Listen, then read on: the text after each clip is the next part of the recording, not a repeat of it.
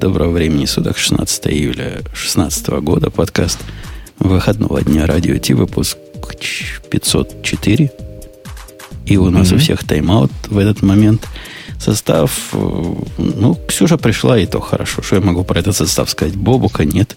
Хотя он как-то клятвенно в прошлый раз говорил, да я, я буду, да, да как, да, да я, да сам я. И поэтому сегодня никаких покемонов не будет, потому что Бобук у нас главный официальный покемон этого подкаста. Ну, давайте Ой, я буду кажется, защищать собирала, покемонов. Да? Нет, я могу... Я, мне просто эта идея кажется безумной, но если mm. надо, Пак. за партию я могу защищать. Пока мы не перешли к защите покемонов, напомню, что у нас есть Digital Ocean, который скажет свое приветственное слово, а потом начнем, но не про покемонов. Ну да. Сданно при поддержке Digital Ocean. Digital Ocean – провайдер доступного облачного хостинга. Всего за 55 секунд и 5 долларов в месяц вы можете создать свой облачный сервер в одном из дата-центров, расположенных в Нью-Йорке, Сан-Франциско, Амстердаме и Сингапуре, и управлять им с помощью простой, интуитивно понятной панели управления или воспользоваться мощным API.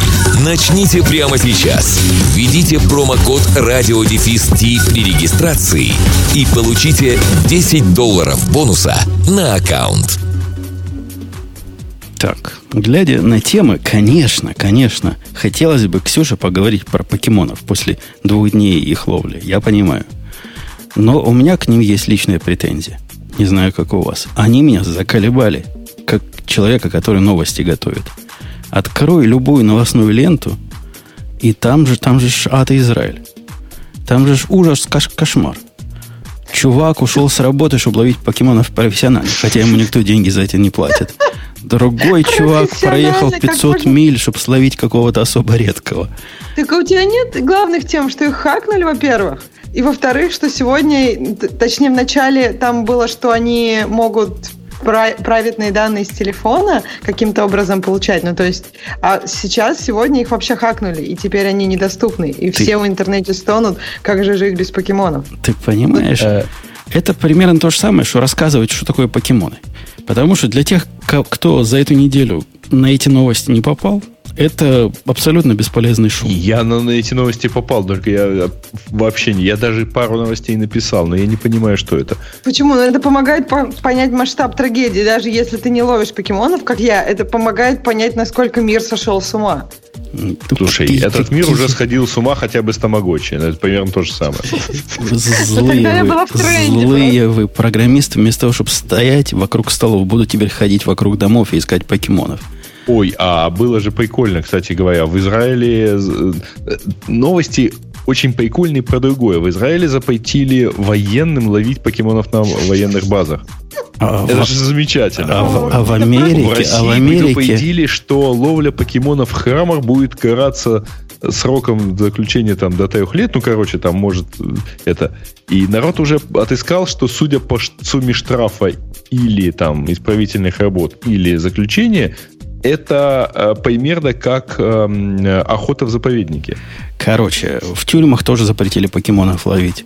Какие-то чуваки хотели тут в тюрьму прорваться, потому что там самые сладкие покемоны были, и их не пустили. Э, музей Холокоста здесь американский выпустил официальное сообщение, мол, пожалуйста, не ловите у нас покемонов. Мы, мол, да. не для того здесь. Лучший комментарий, который я слышал на эту тему за эту неделю, это про то, что еще неделю назад ловля несуществующих животных считалась признаком белой горячки. Как mm. все изменилось. Давайте я просто расскажу, не о надо. чем это вообще. Не надо. Просто... Не надо. Может, не надо.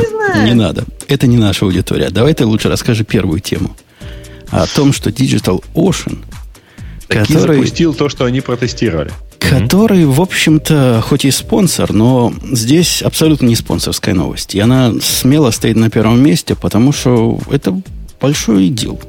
Большой mm-hmm. реальный дел. Они запустили EBS, который они как-то называют блок storage свой. Storage.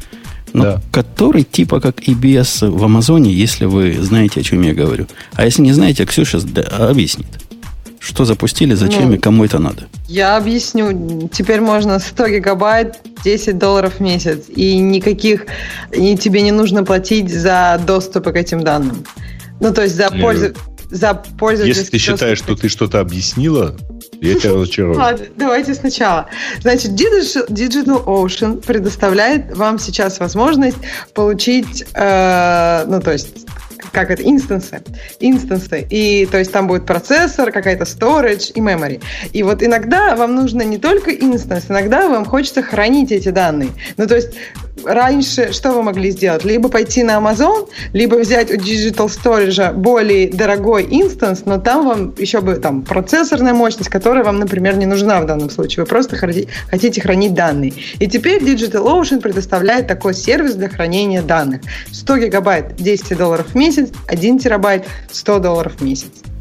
10 а центов за гигабайт. В принципе, стандартная цена за SSD-like storage – они тут рассказывают, у нас вот SSD, все дела. Тут надо понимать. Надо понимать, что все не так просто, как Ксюша рассказывает. Речь идет не о том сторидже, который цепляется к вам, к, не к инстансу, они дроплетами это называют, а это именно аналог EBS. Именно Elastic Block э, Storage. То бишь вы можете из какого-то внешнего места подключать к себе э, волюмы, тома.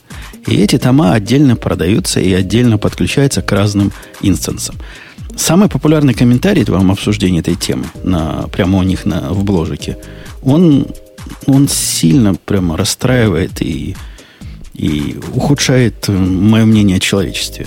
Главный наезд, не поверите какой. Бог бы догадался – а главное, как же так? Вы сделали э, Cloud Storage, а я не могу его подключить одновременно к двум компьютерам. Вот это самый популярный наезд.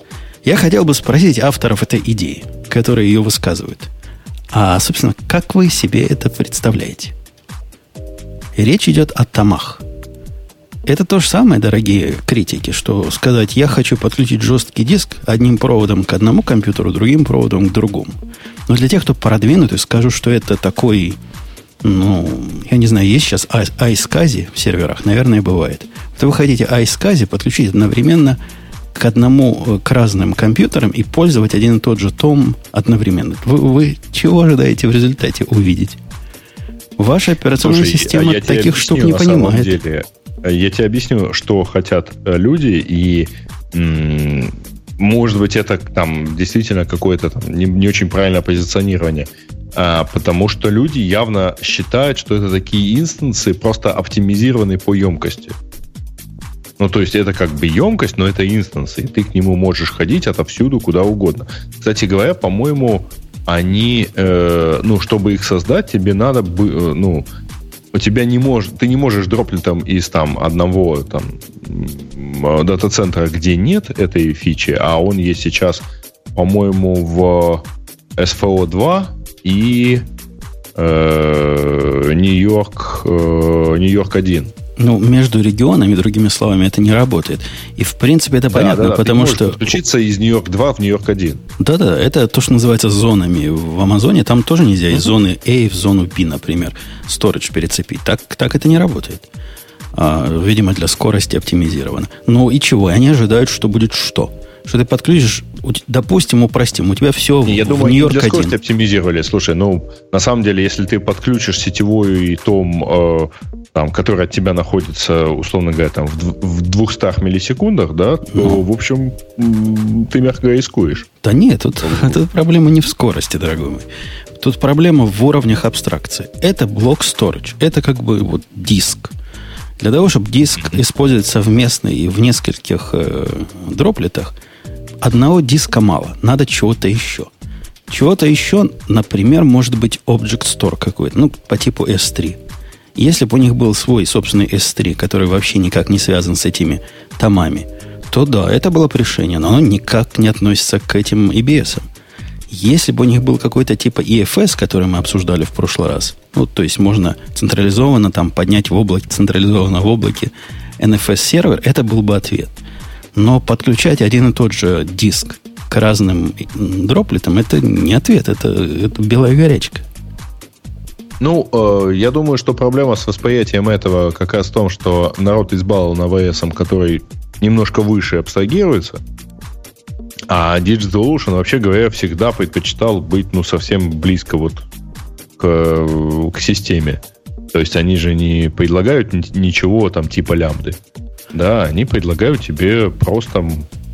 Ну, в этот Droplet момент уже... Это фактически виртуальная машина просто. Да, но в этот момент просто уже перестает быть простым, мне кажется. До этого было реально просто, хотя местами неудобно. Вот как мы мучились, помнишь, Грей, когда хотели небалансированную конфигурацию. Мало CPU, но много дисков. А никак нельзя. Мгм. Теперь типа можно. Но она тоже через пень-колоду немножко. Во-первых, эти тома, которые ты можешь купить, ну да, они отдельные деньги стоят. Э, твой трансфер, как Ксюша сказала, ничего за это платить не надо, он как бы входит в цену всего этого хозяйства. Это простота. А вопрос, а как ты будешь бэкап этому всему делать? Потому что эти, эти тома не бэкапятся Мгм. их стандартным методом. То есть никакого решения у конкурентов и, и без сториджа можно делать снапшоты, куда-то их складывать, где-то их. Ну, в общем, есть решение. У этих решений, в общем, нет никакого. И, судя по всему, надо делать самому какую балалайку, которая будет, я не знаю, делать образ вашего диска и куда-то вовне заливать на тот же S3. В общем, в этот момент не додумано. Ты знаешь, я думаю, что это аналог, как они себе его видят, видимо. Это нечто соединение между IBS и Glacier. Да Вот не, этот их. да не, ну оно Ну, то есть это вообще как бы никак место, не куда относится. можно положить много информации, но Э. с каким-то не очень гарантированным результатом. О, Не, они говорят гарантированно, хотя про SLA я не нашел у них. Говорят, типа, redundant, там, терпыр, десидыр, Не, ну надежный понятно, вообще. SSD это очень быстро, это Не-не, это, не это один точно SSD-диск, это там пул томов, которые отвязаны. А еще один, кстати, плюс, чего у них раньше не было никак. Это переносимый storage, ну, внутри одного региона. То есть можно от одного дроплета отключить, к другому подключить, и, и вот все. Не уверен, можно ли делать root разделы. Они про это ничего не говорят. То есть можно ли с таких загружаться, я, честно говоря, сомневаюсь. В Амазоне можно, а здесь можно или нельзя, понятия не имею. Ну, в общем, есть, есть, есть Слушай, ну вот интересность. давай придумаем по- применение, например, нам это дело. Вот э, имело бы смысл хранить, например, ну, отдавать подкасты оттуда, то есть выкладывать их туда. То есть понятно, что у нас они, мягко говоря, не занимают большого количества, большого места на диске, потому что мы же сколько у нас храним? Четыре недели, да, на инстансах. Но наша-то проблема не, не, не в размере, в раздаче подкастов, а в трафике, который продается по инстансам. У нас, собственно, для этого много инстансов. Нам storage не проблема. Единственная у нас проблема, которую они могут решить, это для архивной раздачи. Там действительно трафика немного, а диска много. Вот для вместо архивного FTP, который мы подняли где-то у Грея на коленке, вполне можно было бы у них поднять теперь с маленьким инстансом и с, не знаю, 100, 200-гигабайтным диском. Стоило бы это дело 20 долларов в месяц за диск. В общем, цены вменяемые, хотя оно нам тоже оверкилл. Нам SSD-то не нужен. И если в том же самом Амазоне, с которым мы их сравниваем, можно выбрать этот самый тип сториджа из четырех разных видов, начиная от самого дешевого, кончая с дикой производительностью, то здесь что есть, то есть. То есть будешь платить за SSD, надо тебе оно или не надо. Я могу себе представить такие хитрые использования. Например, ты делаешь такую полу, полу redundant систему, где у тебя, например, Mongo и на внешнем сторидже все твои тома. И идея в том, что если твой инстанс загнулся, ты сможешь переключить этот диск, этот волюм на запасной, который стоит там где-то и ожидает подъема. Но даже и эта схема как-то плохо укладывается в весь DigitalOcean. Что-то они тут не додумали. Потому что за остановленные инстансы ты платишь столько же, сколько за бегущие. Это не как в Амазоне. Как-то экономически в этой, в этой Нет, подготовке чтобы смысла мало. э, не платить за инстансы, тебе надо сделать destroy инстанс. Ну, кони- конечно, но потом поднять время. Речь идет о том, что быстрое переключение. Ты хочешь что сделать? Дюа упала, API проснулся, этот потушил, к тому подключил, перезапустил, все. Без всякой пересоздания, без всякой переинициализации. То есть тут тоже что-то недодумано, хотя наверняка можно как-то как улучшить и углубить, и, и расширить. Ксюшенька, а ты молчишь, потому что тебя эта тема вообще прямо не это самое? Или тебе дорого 10 центов за гигабайт? Прямо скажи. Не, мне кажется, интересно. Мне кажется, что... Ну вот единственное, что ты сказал про бэкапы, наверное, сложно. А как ты думаешь... Ну то есть ты вот, я так понимаю, читал комментарии к этому посту, что люди говорят, требуют бэкапов? Они Или, удивляются. Быть. Не, они, они спрашивают, как, а им говорят, да никак. Mm. Ну, в общем, пока разговор на этом заканчивается. Я, я не вижу технической причины, почему не делать снапшоты с, с этих дисков опционально. Не, не на инстанс, а вот на каждый сторож. Ну, видимо, пока не допилили. Я, я уверен, что допилят. Вот такие вот дела. Изменит ли это что-то на рынке, не знаю, больших данных, которые с вашими, с вашими инстансами сидят? Мне кажется, нет. Ну, а если ты раньше был на DigitalOcean и использовал Amazon, не проще ли сейчас будет использовать DigitalOcean? То есть, как ты вот был на DigitalOcean и использовал Amazon для чего? Для S3? У тебя был дроплет, да, но ты хранил эта штука, данные. Эта штука не замена S3, поэтому с S3 оно заменить не может. Если mm. ты использовал... Ты не можешь использовать Amazon как удаленный диск. Ну, вот это какая-то... Это не, не про то будет. Ты его можешь как удаленный медленный, очень удаленный и очень медленный диск. Для архивов, бэкапов, не знаю, чего-то еще такого, что ты редко запрашиваешь. Альтернативы этому не было никакой, кроме того, чтобы взять инцес побольше. Теперь можно просто строить такие условно э, несбалансированные дроплеты. Э, это, это все, собственно, что, что вам дали.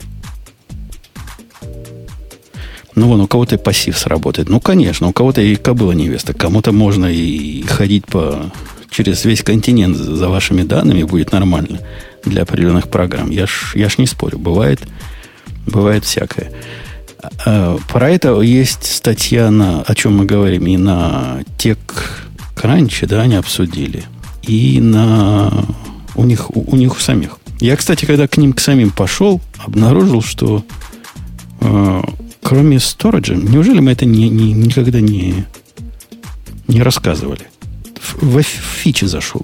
У них там, оказывается, есть floating IP. Я как-то то ли знал, то ли забыл. Мы когда-нибудь обсуждали было, floating? Мы даже рассказывали про это, кстати. А, было дело. Да удивился. Я забыл, что у них такое есть. Ну, в общем, почти как большие. Для... Они как, почти как большие теперь для маленьких проектов. Не, ну подожди, слушай, floating IP у них был давно.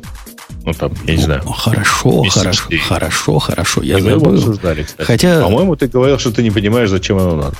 А, они там рассказывают, теперь у них есть use кейсы. Типа, если вы немножко присыпите это перцем, соль и добавите такой-то матери, вы при помощи легкого скриптинга сможете сделать себе ELB для бедных. Ну, там примерно так сказано. Ну, мы же мы ж с вами, я, смотрю на это с вершин, так сказать, enterprise стартап мира, который ходит в AWS и ничего другого им не надо, а тут же совсем другой рынок. Рынок тех, кому надо бложек на WordPress поднять, или бложек на гостя поднять, или там еще какую-нибудь поделочку. Ой, ты не поверишь, я должен про это рассказать. У нас тут э, на этой неделе была презентация такой школы программирования, академии даже. Вот. И, честно сказать, при всем моем, так сказать, скептическом отношении к вашему снобизму на тему э, как бы WordPress и так далее, тут я просто понял, что вот ну, тебя бы там разорвало полностью. А, потому что э, эта академия, она ориентирована на, э, ориентирована на обучение программированию, программированию, э, как это принято говорить, quotes, да, и пальцами так делать а людей, которые, вообще говоря, там не очень на это рассчитаны, э, и тема у них а, темы, темы программирования такие PHP плюс MySQL. Значит, почему PHP? Ну, PHP это там вот хороший, простой язык, все это, и он умеет работать как с MySQL, как, так и с NoSQL и так далее. Когда человек это рассказывал, у меня было такое ощущение, что в зале сидят люди, которые а, вот э, прекрасно понимают, что такое MySQL, прекрасно знают, чем они отличаются от NoSQL, но почему-то в их жизни не было PHP. Вот знаешь, вот такое вот состояние, вот, ну вот пробел такой досадный. А потом, следующая тема, тебя тоже на ней порвала, так сказать, что такое frontend, что такое backend, и чем, что такое full stack developer. Ну, это когда, то сказать, вы умеете а, почему-то PHP из, в MySQL это у них то ли backend, то ли frontend, непонятно. но full stack developer это который умеет вообще все. Ну, он, Я умеет, пойду. он умеет и template в PHP впендюрить. Ты понимаешь, и, в чем собственно, дело? Я всегда написать. считал, что frontend это те, которые HTML, CSS, JavaScript и так далее, а backend это какой-то суровый C и C++. Например, да, это, это для слабаков. В современном Да. борзом мире... Но потом, начался, потом началась тема про то, что мы не будем ограничивать, мы будем изучать WordPress, мы не будем ограничиваться плагинами, чужими плагинами для WordPress. Я не, держ- не сдержался, перефразировал. Мы не, не будем копаться в чужом говнокоде, мы сами накодим. Вот. И, и это был, конечно, вот, трэш. Причем все это рассказывалось в стиле американских проповедников, типа Господь тебя любит, WordPress. В общем, мне прямо стало это. Я понял, что если бы ты там был, у нас бы случилась тепловая смерть Вселенной. А ты понимаешь, что это невозможное событие. Во-первых, это конференция. Во-вторых, это наиглупейшая Нет, не конференция. конференция, это просто презентация. Тем, тем, тем более. Э, окей. Про э, Digital Ocean мы все поняли. Про покемонов мы не говорим, поэтому нам надо А сказать... что, слушайте, давайте Надо уже и про поговорим покемонов. про покемонов. Но можно Ну, про IntelliJ IDEA сначала, а потом Давай. про покемонов. Да- давайте покемонов, вот если Может, действительно уже тогда про Atlassian сначала. Конкретно. Или, короче, что конкретно, когда не о чем будет совсем. А пока у нас есть IntelliJ IDEA 14. Ох.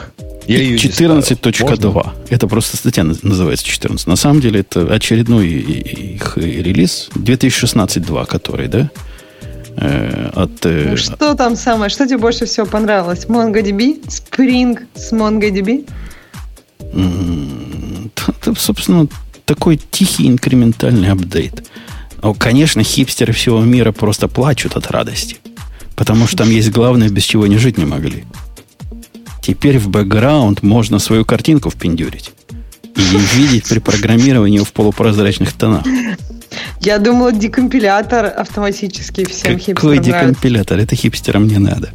Так я даже не знала, что у Java можно, то есть любые сорцы всегда есть декомпилятор, и то есть если у тебя есть бинарник, то есть и сорцы, получается.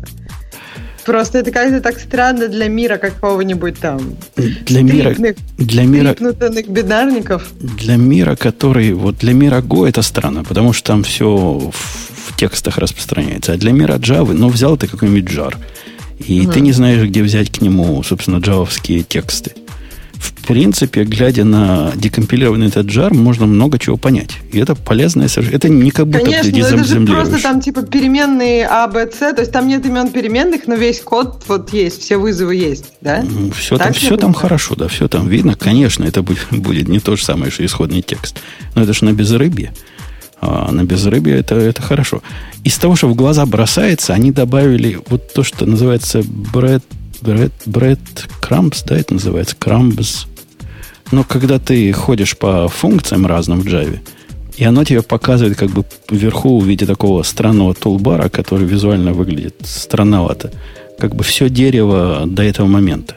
Причем оно Вызовов? работает в, Просто в- стек? вплоть... Не-не, в, в исходном коде. Ну, ты опускаешься внутри функции, она тебе сверху пишет. Та-та-та, там, та-та-та, та-та. Как бы длинный-длинный путь. В каком пакете, из какой функции, кто там. та- И Мгм. по этим кускам можно прыгать. У них, на мой взгляд, и раньше такое было. Которое просто как-то не такое было умное. Но что-то подобное было, я это всегда отключал. Теперь, как эту балайку отключить, я пока не нашел. Я, как правило, Какая-то просто тебе знаю, не где... дает никакой информации. Почему она ты это дает, дает информацию, но какая-то лишняя. Я без нее прекрасно жил до этого момента. А, ну, пока не отключил, она мне не очень глаза мозолит нормально.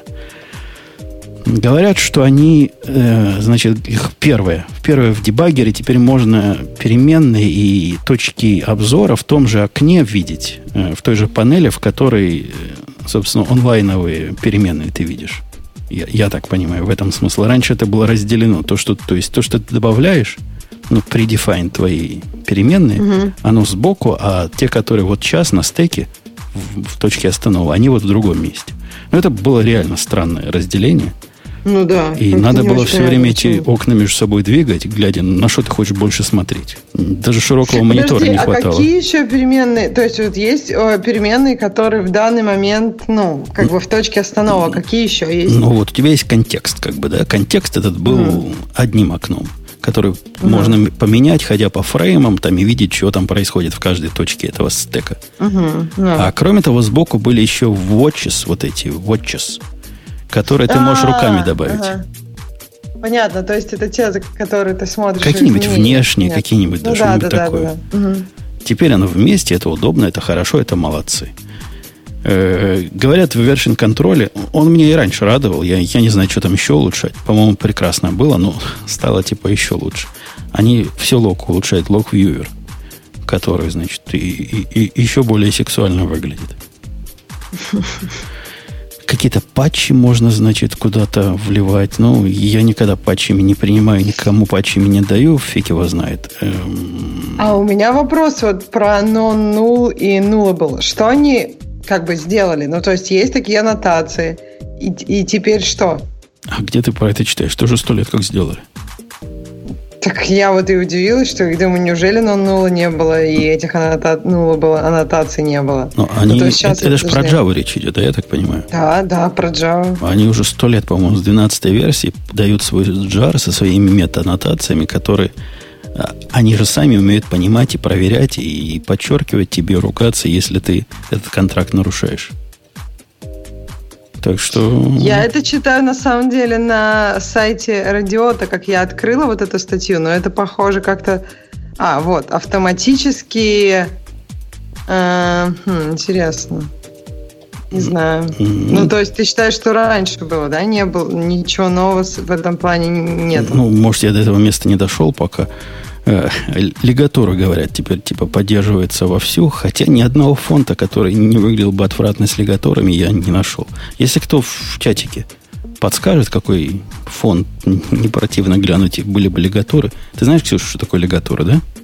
Ну да, лигатура это как бы как, как пишется, как э, рисуется сам фонд.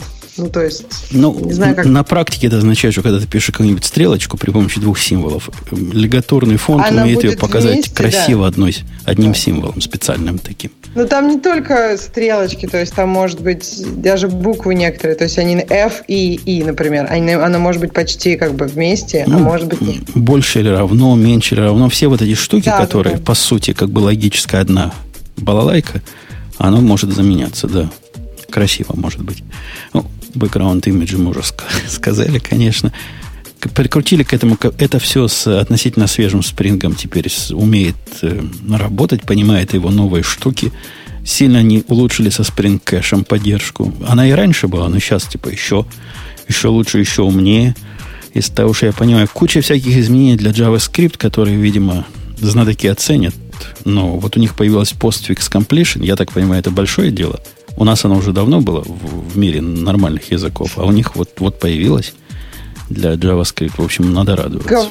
Говорят, они теперь на null и nullable автоматически добавляют, чтобы тебе руками не пришлось писать, когда они, видимо, понимают, что, что его можно добавить. Mm, да, ну я, я, я, я, я гляну в эту сторону, пока... И я его только недавно поставил, и, в общем, на Java не писал пока на нем. А, пытался, пытался полюбить, трудно идет и не выходит. Пытался полюбить разработку на Go на этой балалайке, но пока все еще не смог.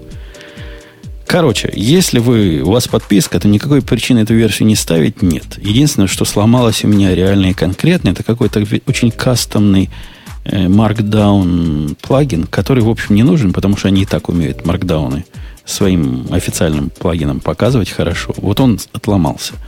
А все остальное работает. У них было принято питон ломать после каждого релиза, а потом обновление плагина через неделю. Вот не, в этот раз, в этот раз не сломали. В этот раз питон все еще работает.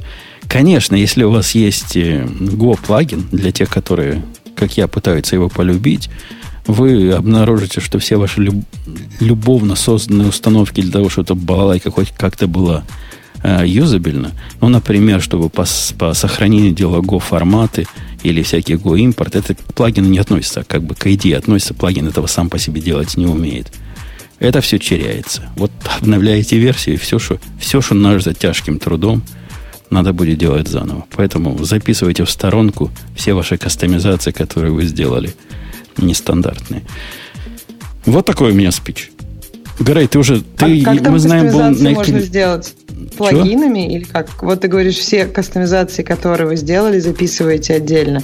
Как там можно кастомизации ну, сделать ну, плагинами? На, например, нет, там разными способами. В некоторые кастомизации можно сделать как ран конфигурации. Делать кастомные mm. конфигурации запуска, которые до того или после того что-то делают. Это когда ты запускаешь чего-то.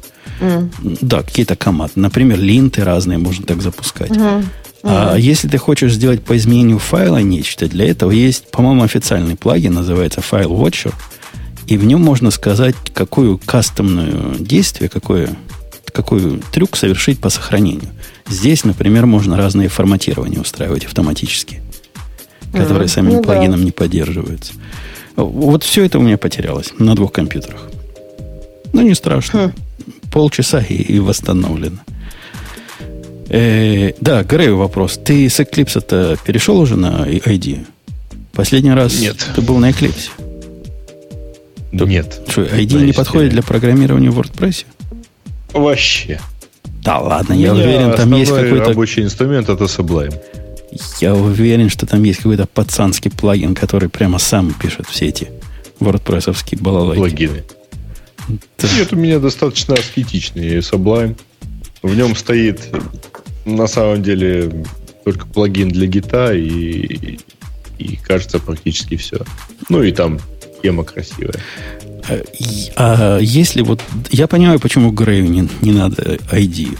Но человек, который спрашивает, зачем нужна ID, если Sublime текст 3 наше все, ну, как-то у вас, видимо, очень специальные задачи, если вам Sublime текст или, как в моем случае, атом это все. В этом можно, конечно, жить, если вы не знаете, как, как можно жить лучше. И... Ну, для некоторых языков действительно нет ничего сильно лучше. Ну, то есть как, для Go каких? что каких? есть? Ну, нет, что есть для Go? Это, не, не, не, это неправильная постановка вопроса. То есть выбирать между разными сортами гуана, ну да, действительно, это трудно. Нет, я говорю просто для некоторых э, случаев у тебя нет других сортов гуана.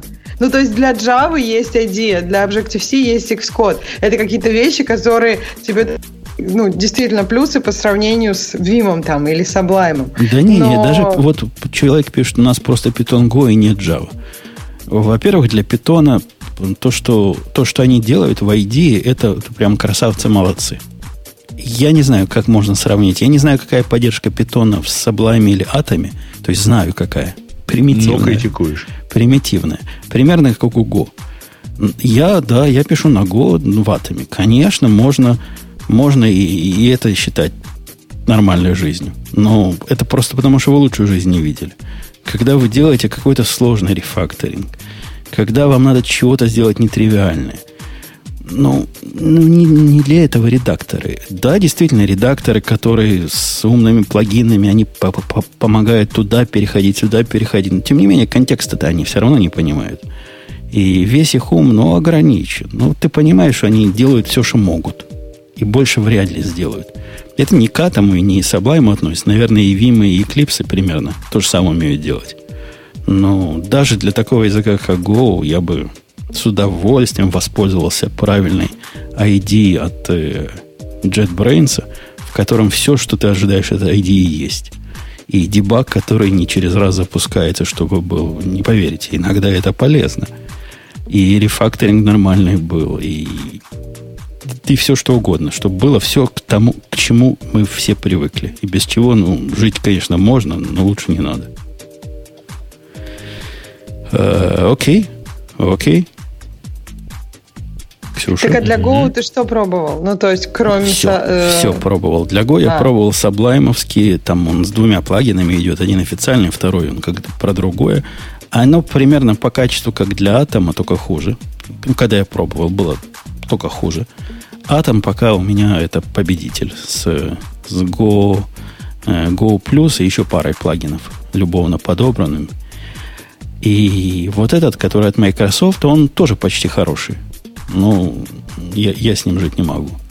Он, он не лучше атома, во всяком случае, не настолько лучше атома, что я мог закрыть глаза вот на, на все остальные безобразия. Понятно. Ну да. И в Go в идее довольно давно Go плагин вполне удобен. Ну, я же говорю, кому-то и корова невеста. И кобыла тоже. Он вполне там есть.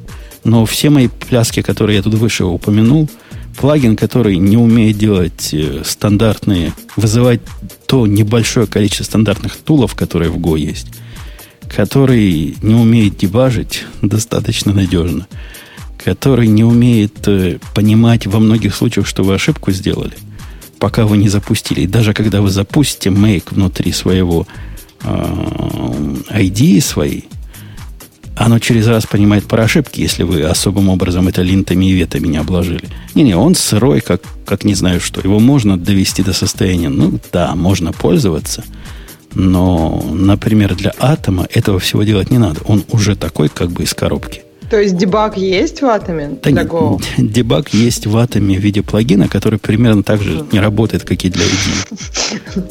И он, да, он, он, помню, и, что... он и Visual код есть, Studio код тоже есть, и точно так же не работает.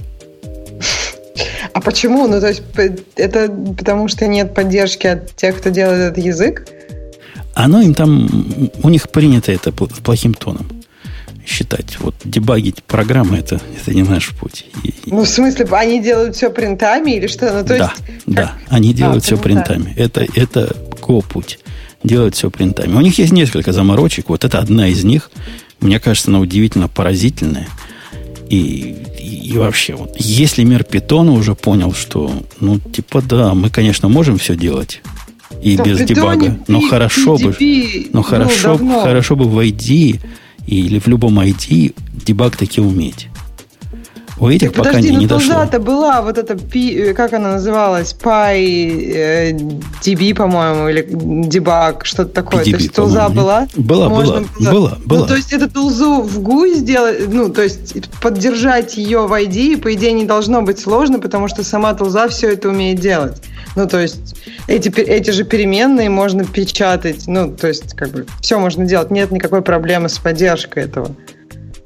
Но, но особенно в таком языке, как Go, я не знаю, как этот Delve работает, на котором они все, основаны все эти дебаги. Но мне кажется, он вполне мог бы делать инструментацию кода полным его, так сказать, изменением в момент, ну, как они делают бенчмарки и всякие прочие uh-huh. профайлинги. Не особо сложная, так на первый взгляд, и задача. Мне кажется, просто она никому особо не нужна. Mm потому что все не видят, как, насколько это полезно будет для языка, потому что не принято так делать. Ну да, может Черт быть. Черт его знает. Ну, если у них Пайк сказал, что все дисплеи должны быть черно-белые, представляешь, он может сказать про дебагинг. Да, Роб Пайк, это все. Все должны, как он сказал, все так должны делать. Не, а вообще чувак вменяемый. Я тут недавно читал, ну, кроме вот их, его внешних высказываний, читал заседание сходки народ там собрался, э, обсуждали проблему вендоринга в Go. Я с удовольствием прочитал транскрипт их беседы. Там, там и Пайк был. Он, он, конечно, еще тот диктатор. Но в тусовке, в тусовке вменяемых людей как-то с ним можно вполне общаться, судя по всему. Я Кстати, сам не знаю, не пробовал. Диктатор? Почему он диктатор? Ну, у него есть такое ортогональное, ортогональное мнение, и он его четко, длинно, но обоснованно высказывает. Ну, если он какие-то аргументы приводит, это уж не совсем диктатор. Диктатор должен просто сказать, как, как я сказал, так и будет, без всяких аргументов. Ну, в принципе, он так и говорит. Говорит, вы тут предлагаете сделать, чтобы вендоринг был такой умный и все такое, а весь наш Go про простоту, и поэтому дефолты должны работать. Это у него идея фикс. Дефолт, значит, должен быть юзабельный. И поэтому поведение по умолчанию, значит, вендоринга должно быть такое, что устроить 90%. А там, там сложная проблема реально вот с, э, с управлением зависимостями версионирования. Прямо там совсем, ну, как в Java 20 лет назад. Вот примерно такое, и примерно те же самые проблемы они пытаются сейчас решить. Страшное дело. Э-э-э. Вот такие вот новости. Вот такие вот дела. Слушайте, а у меня, у меня, у меня к вам это из жизни, обновление жизни. Очередной раз история про, от, про того же программиста. Китайского? Не, другого. Принес он мне... Случилось тут на днях странное. Вы знаете, вот странное. Такое странное, что я даже и не думал, что произойдет. Принес он мне на ревью код. Я ему время от времени ревью код, когда мы что-то такое концептуальное меняем, серьезное – И это, Ты например... же говорил, что ты никогда не ревьюешь код. Это же просто трата времени. Конечно. Когда у тебя есть такие программисты, как вот э, у меня есть, которые в бизнесе рубят, а с архитектурой и кодами пониманием у них плохо. Ты считаешь ни у кого. То есть ты считаешь, это такой редкий вид программиста, которые как бы в архитектуре не рубят. Ну, то есть все программисты рождаются сразу, просто рубят в архитектуре. Это нифига не с опытом приходит. Это, это ситуация вынужденная.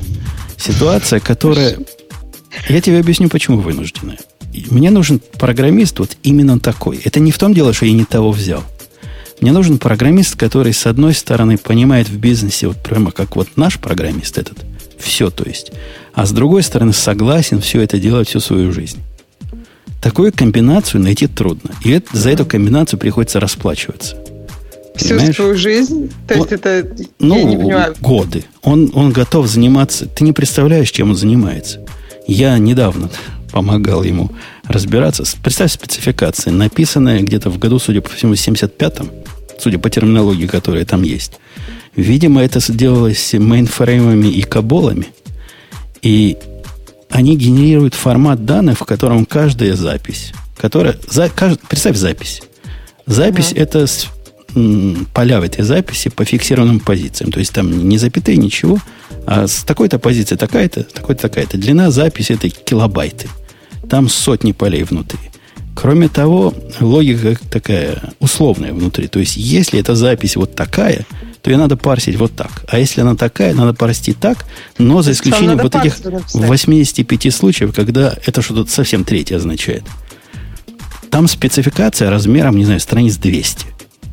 При этом она вся в терминах э, 70-х и вплоть до того, что, допустим, флоты там представлены в каком-то формате, который уже весь мир не использует последние 40 лет. Так подожди, и я вот трудно поверить, что у них нет ни одного написанного парсера. Ну, то есть, как бы никто никогда не писал парсер для, по вот этой спецификации? Или как? Ну, Или это, они его просто... это какая-то фирма, хотя крупная. Она до этого делает это внутри. Что там они внутри со своими данными делали, мы не знаем, и код мы их получить не можем. Да и не очень хотим. А теперь мы как бы их вендор, который эти данные должен взять, проанализировать, понять, и чтобы чтоб неповадно было. Это страшное дело. И за то, чтобы у меня программист, который согла- способен это сделать и согласен это делать, я готов платить кодами ревью. Понимаешь? У меня такой компромисс. Так вот, возвращаясь, снимая со стека наезд Ксюшин про код ревью, отбитый, Ну, не очень прям отбитый, прям. Готов дел- делая этот код, ревью, э, это даже не код ревью на комит, чтобы ты понимала. Я ему вначале рассказал, как мы это видим. Прямо мы обсудили. Он потом все это сделал и говорит, вот это Ну, то, о чем так. ты говорил. Или нет. Уже конечную версию, перед тем, как ее, значит, в, в мастер мержить, открываю версию, и мои глаза наливаются слезами. Причем слезами гордости. Думаю, во, вот этот момент. Это момент, думаю я, это переход количества в качество.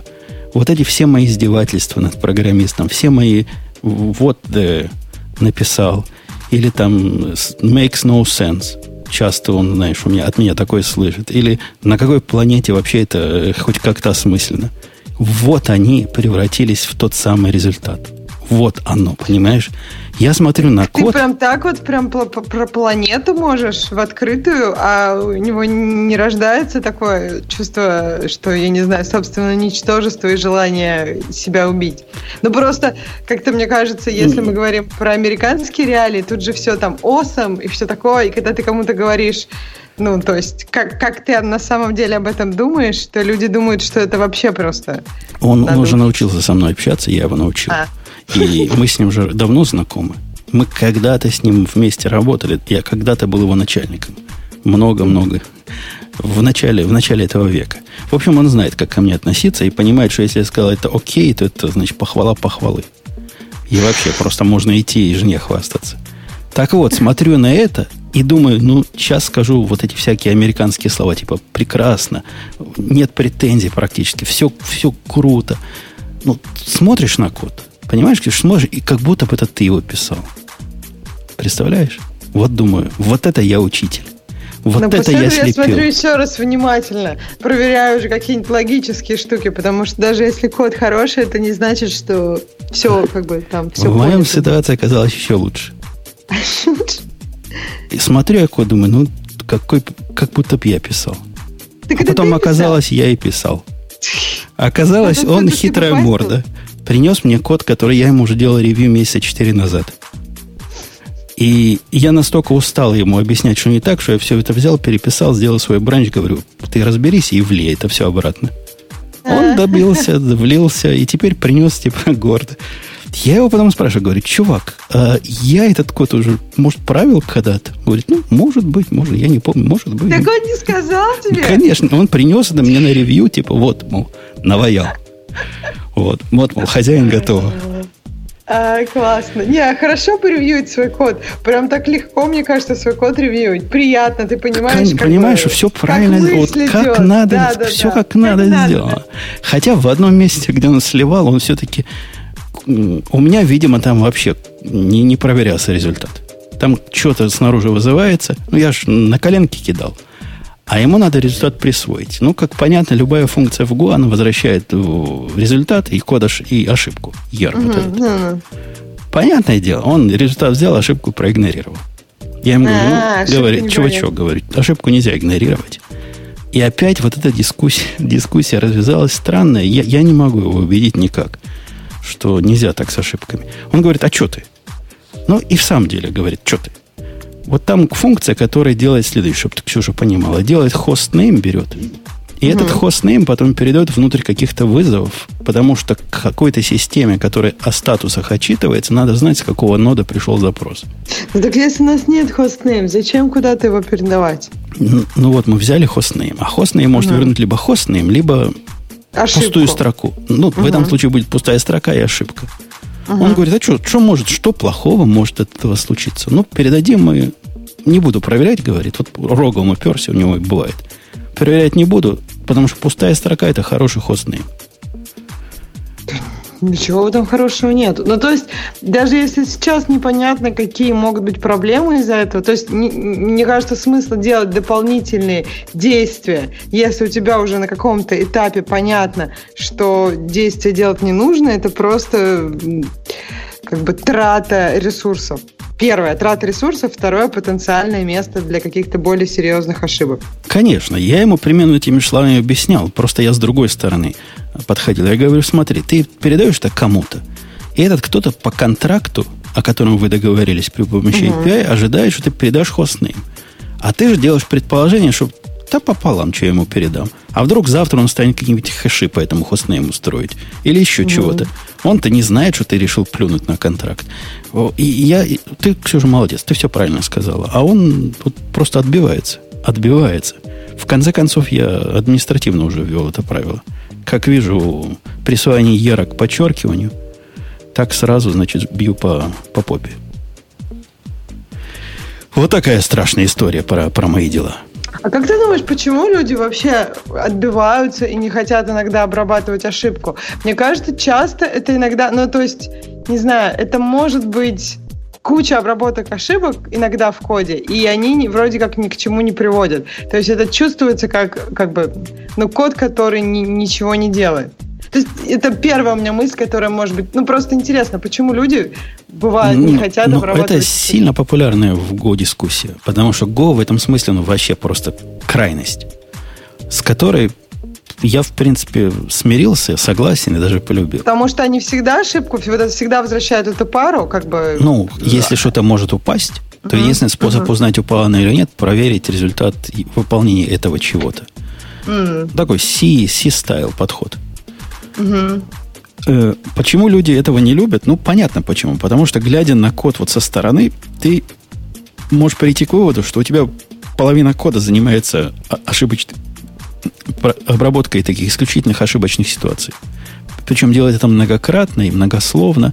И у тебя, например, в каком-то таком утилитарном случае ты вызываешь 10 разных функций, каждая из них ER возвращает. И все, что тебе надо сделать, это всего лишь сделать э, какой-то лог в этом случае. На первый взгляд ты должен будешь обр- э, обрамить это 10 ифами. Ну, страшное дело. На практике оно не так страшно, но я могу понять, откуда руки растут. Оно увеличивает количество мусора в- перед глазами.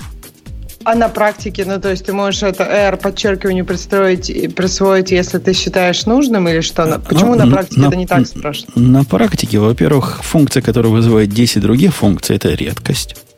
Mm. Это раз. Во-вторых, на практике... Как же там этот дядя Анкл Боб, который говорит, что функция не должна быть больше двух строк? Ну, максимум три строчки внутри функции. Ну, я понимаю, но в то же время тот, кто тебя вызывает, кто композицией занимается, он же тоже mm. не должен быть каким-то огромным. Он же не, не должна быть одна функция, которая всю бизнес-логику содержит. Все так вызовы, все тоже, ифы. Там все по три строчки. У тебя все должно быть не больше по трех строчек. Тогда у тебя очень легко получается 10 функций, потому что это по так сути... 10 функций, ладно, речь-то не о том, что 10 функций, у тебя даже 100 функций. А просто речь о том, что нет одной функции, в которой все эти 100 вызываются.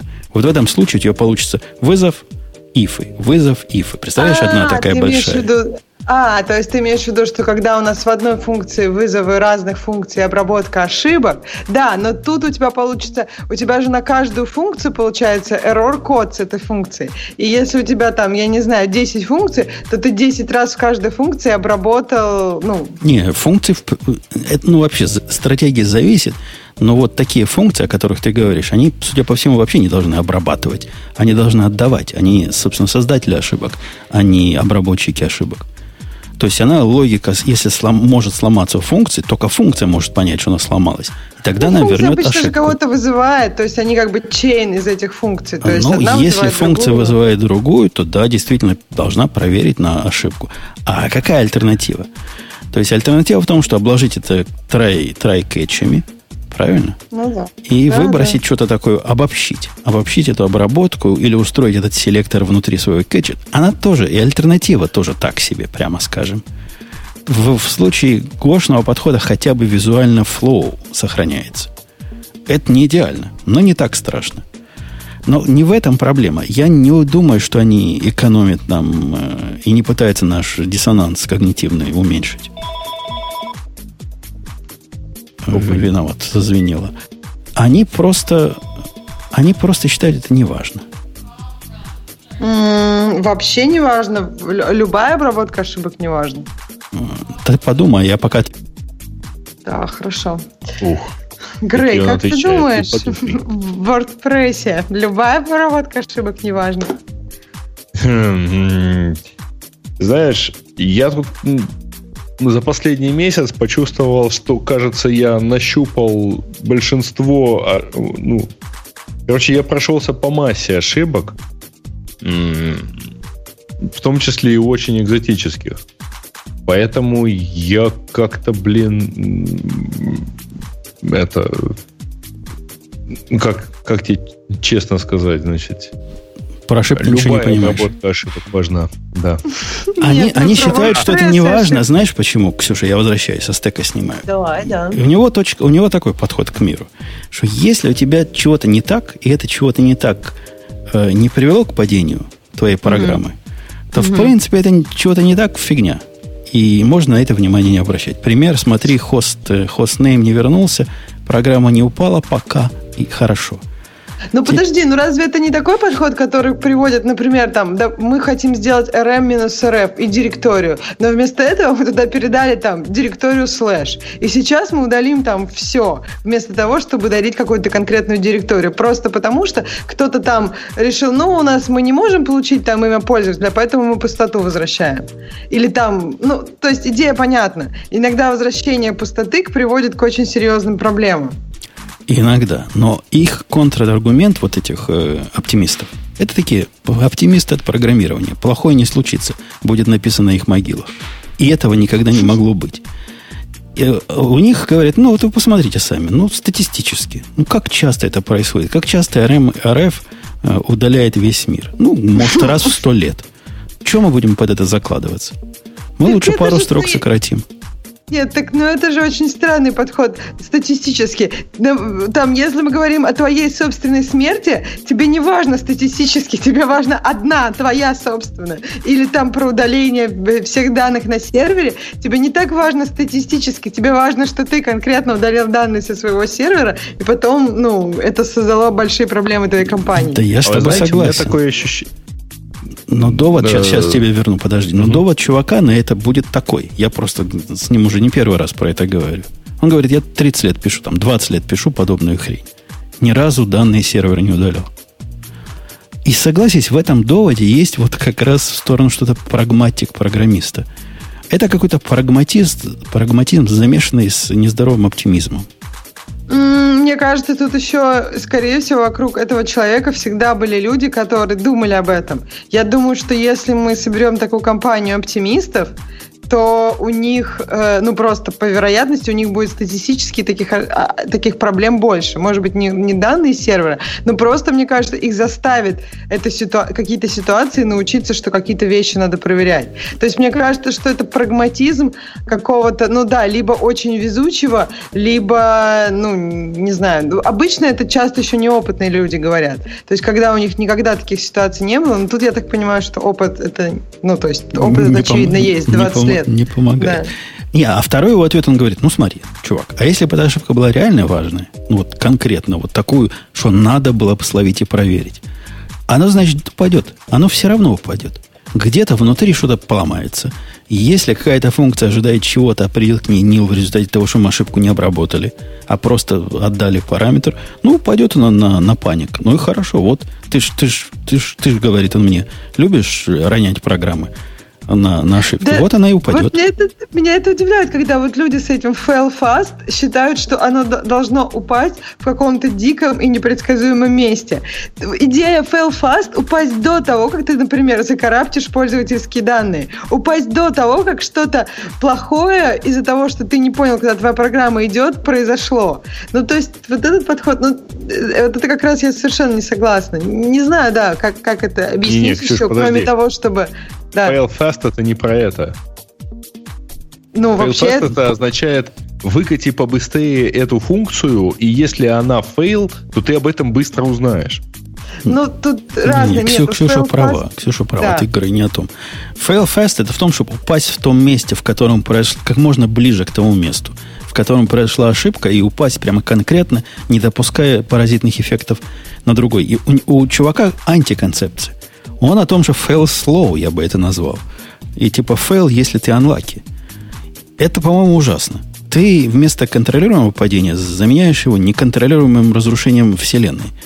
Если тебе повезло, то оно упадет. А если оно не упадет?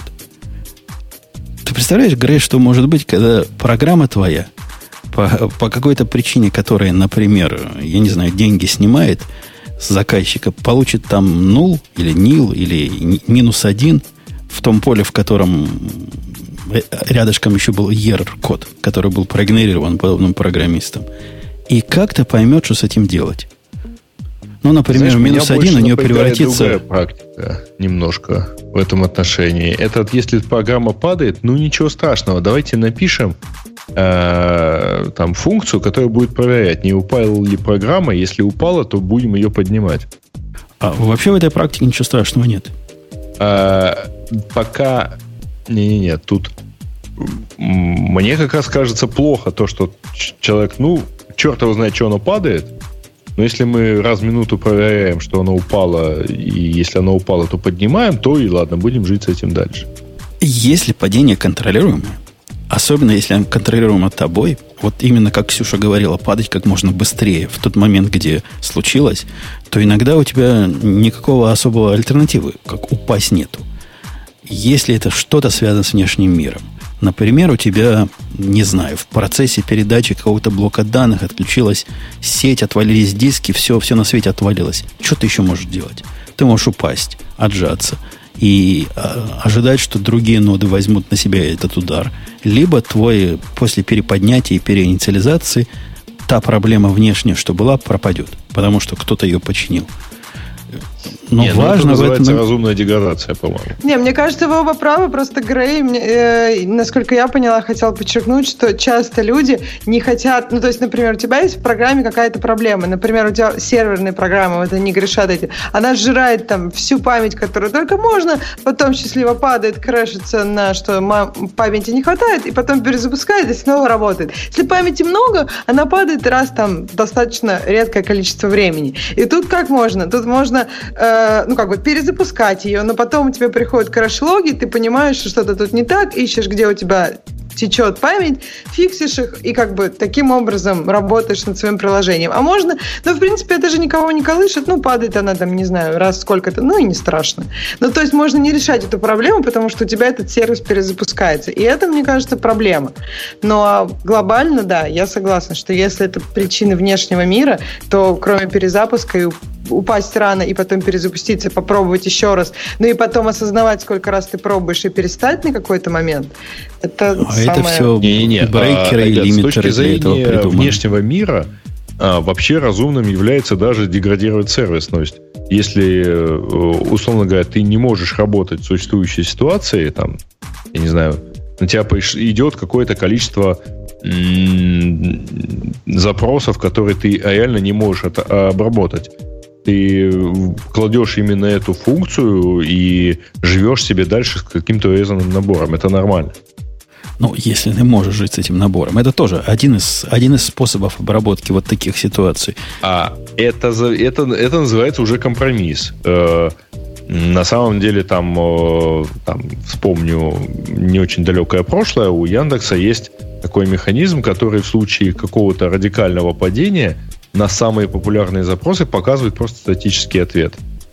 И пытается при этом нормализовать твой запрос, если ты задаешь что-нибудь там типа ремонт свои, пластиковых окон своими силами, тебе покажут статический HTML со словами, там, с запросом там, пластиковые окна. Я понимаю, но есть ситуация, когда на запрос, не знаю, про что-то, э, по сути задачи лучше не ответить деградируемым ответом, а ответить не в силах, не смогла у нас все сломалось. Это тоже хорошая, это, разумная это практика. Это вопрос как раз компромисса. Конечно. Что будет лучше, ответить э, плохо или не ответить никак? Ну, вот да. в, моем мире compliance, знаешь, такое страшное слово compliance, оно лучше никак, чем плохо. Потому что никак это значит ты не смог. А плохо это значит потом как, будет как с Ситибанком. Слышали, как Ситибанком было? Вот будет так со всеми.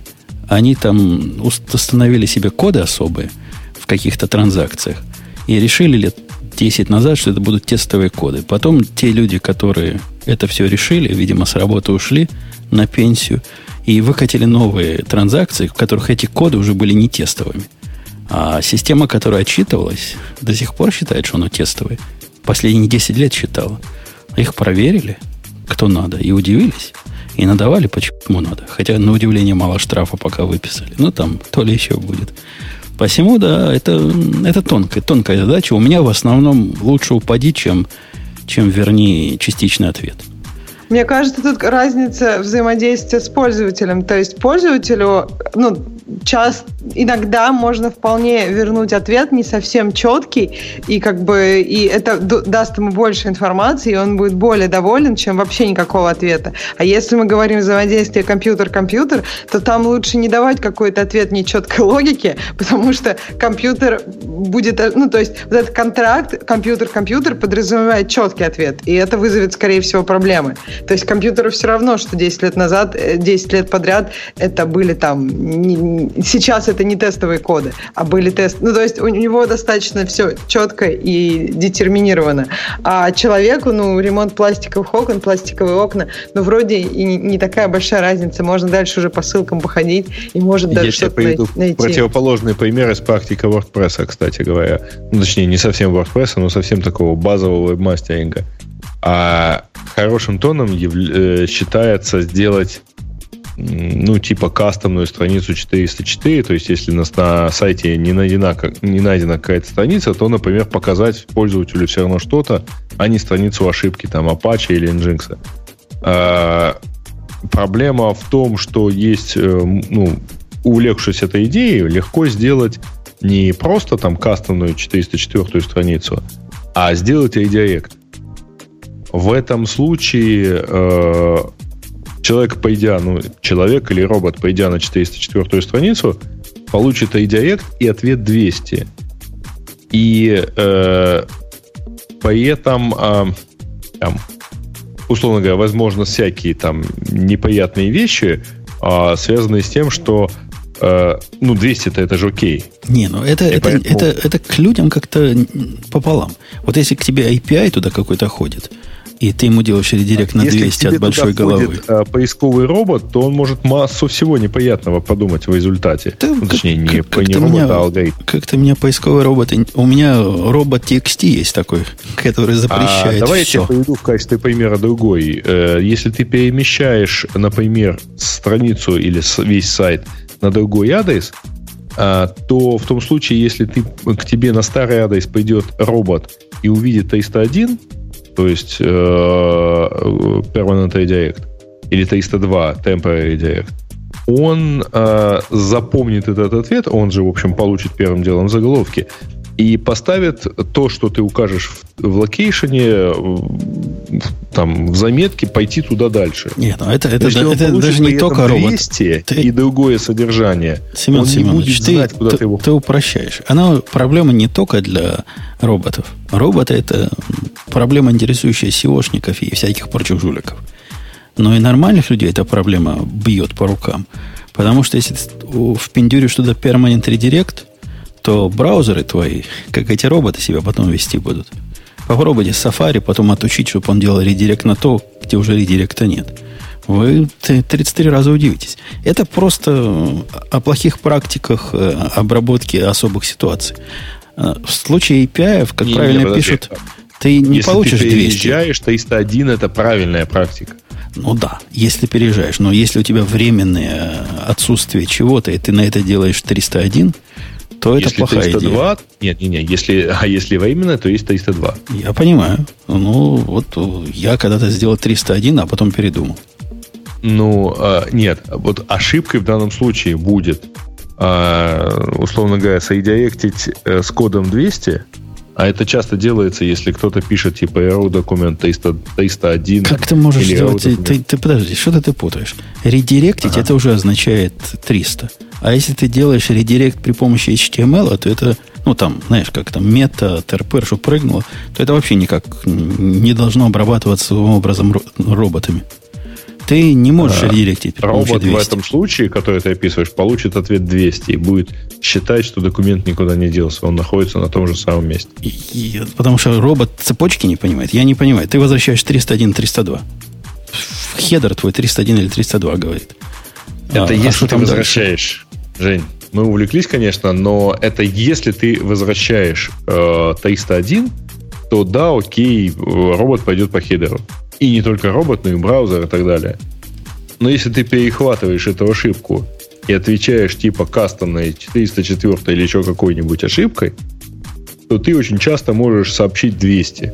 Ладно, И это мы- мы- означает, что ты ничего не перехватил, ты обманул всех. Но мы в, Ну, этих, мы в этих кодах ушли в бок, потому что они как-то к теме программистских ошибок мало относятся. Э, окей. Э, Ксюша? Да. Окей, давайте Ксюша, ты- Ксюша, ты двинемся куда-нибудь. Слушайте, тут есть такая классная штука про Atlassian. Не к ночи быть Подожди, да я Ксюшу похвалю. Ксюша, ты здесь? Да. Да, Есть конечно. что Ты Я- молодец. Ты прямо молодец. Ты все правильно говоришь. Я, может, тебя даже на работу взял. Вот просто все правильно говоришь. Может, мы давно вместе сидим. Леша, учти, он не отпускает людей на конференции. Да, Слушай, я- я, зверь, что ли? Если уж очень хочется, ну, за свой счет, ради бога, езжай на конференцию. Э, ладно. Ты, ты говоришь, что Atlassian покупает статус пейдж, и нам это радуется? Эм, Я даже не знаю, честно говоря. Дело в том, что, ну, Atlassian это хорошо, это, с одной стороны, да, это Bitbucket, с другой стороны, это плохо, потому что это Jira. Ну, извините мне, это снобизм. Вот. А с третьей стороны они купили статус Page, которая, вообще говоря, довольно успешная штука.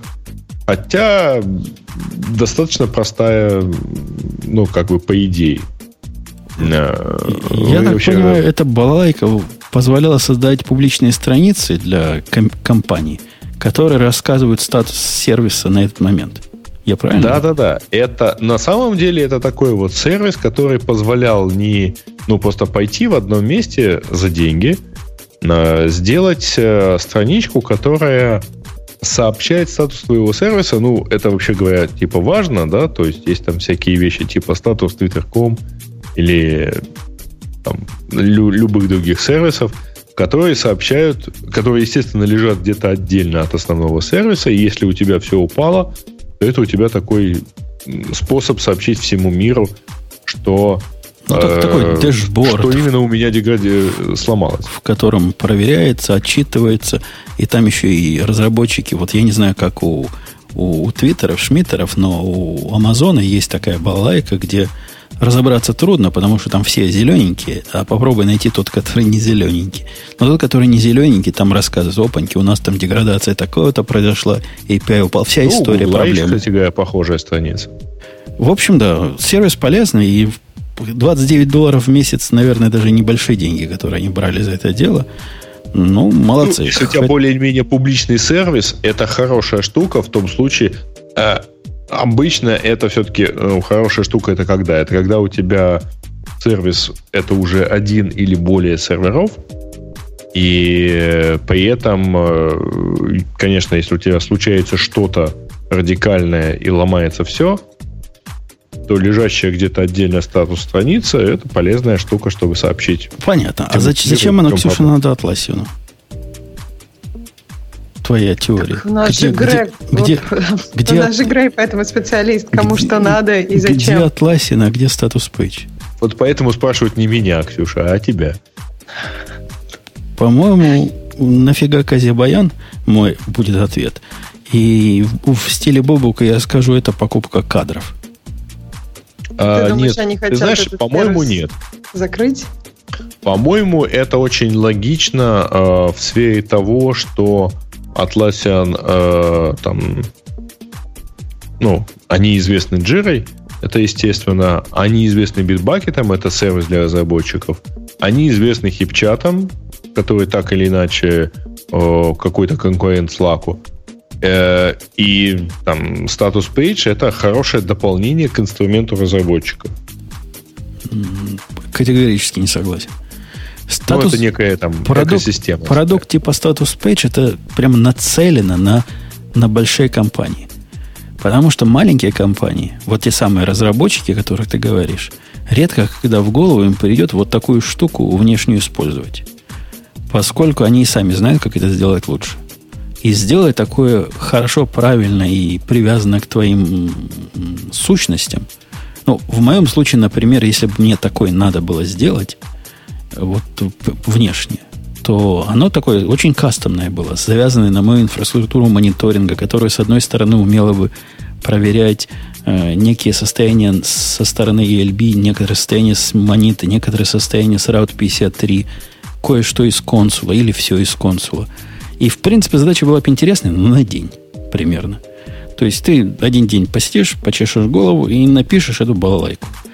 Если у тебя заказчик это какая-то, я не знаю, Bank of America или какой-нибудь, черт его знает кто, там, Boeing, то, в принципе, тем, да, вместо того, чтобы день писать, во-первых, где им найти умного программиста, который все это поймет, а во-вторых, ну, заплатим 30 долларов в месяц, или 3000 долларов в месяц, или 30 тысяч долларов в месяц. Все равно вон за диваном завалялись у нас на скрепке.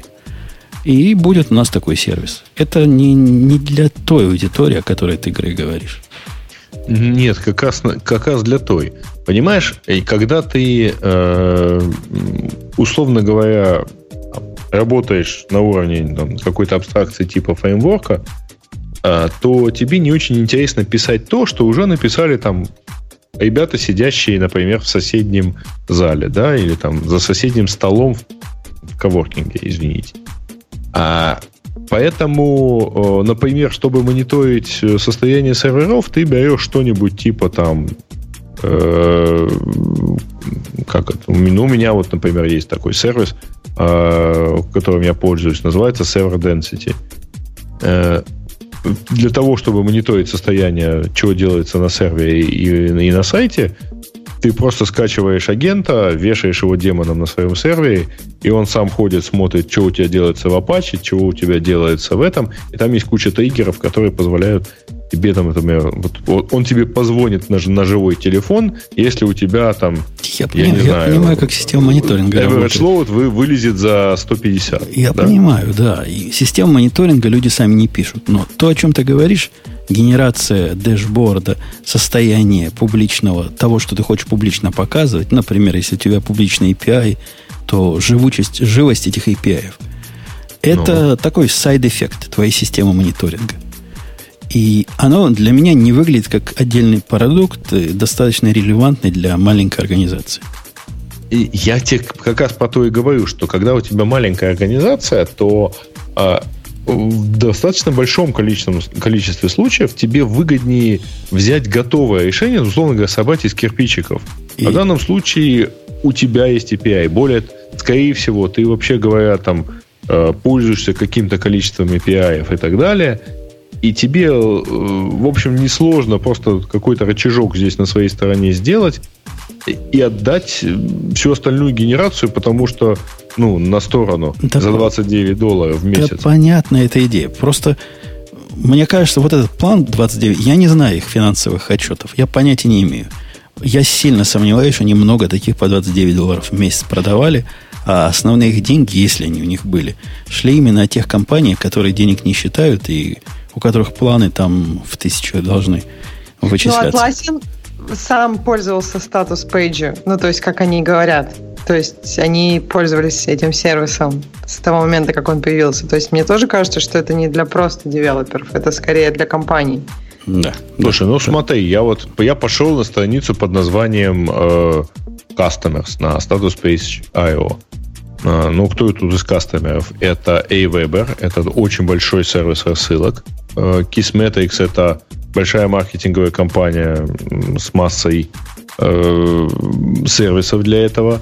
Treehouse. Нет, ну, а, дядька, там же не напишут всякого разработчика, который 29 Discos, пишет. кстати говоря. Да, это как бы подтверждает наши с Ксюшей позицию, но на самом деле, если честно, ничего не подтверждает, потому что Васю Пупкина они туда вписывать да, не у будут. Них может много Вась Пупкиных, то есть мы как раз сейчас а, окей, говорили, ребята, сколько Cloudflare, Segment.io. И, и что а, ты доказываешь? Тот же самый, кстати, Server Density, ты, который ты, я уже упомянул. Ты доказываешь строго обратный point. То есть ты в виде протестов соглашаешься с нашей точкой зрения.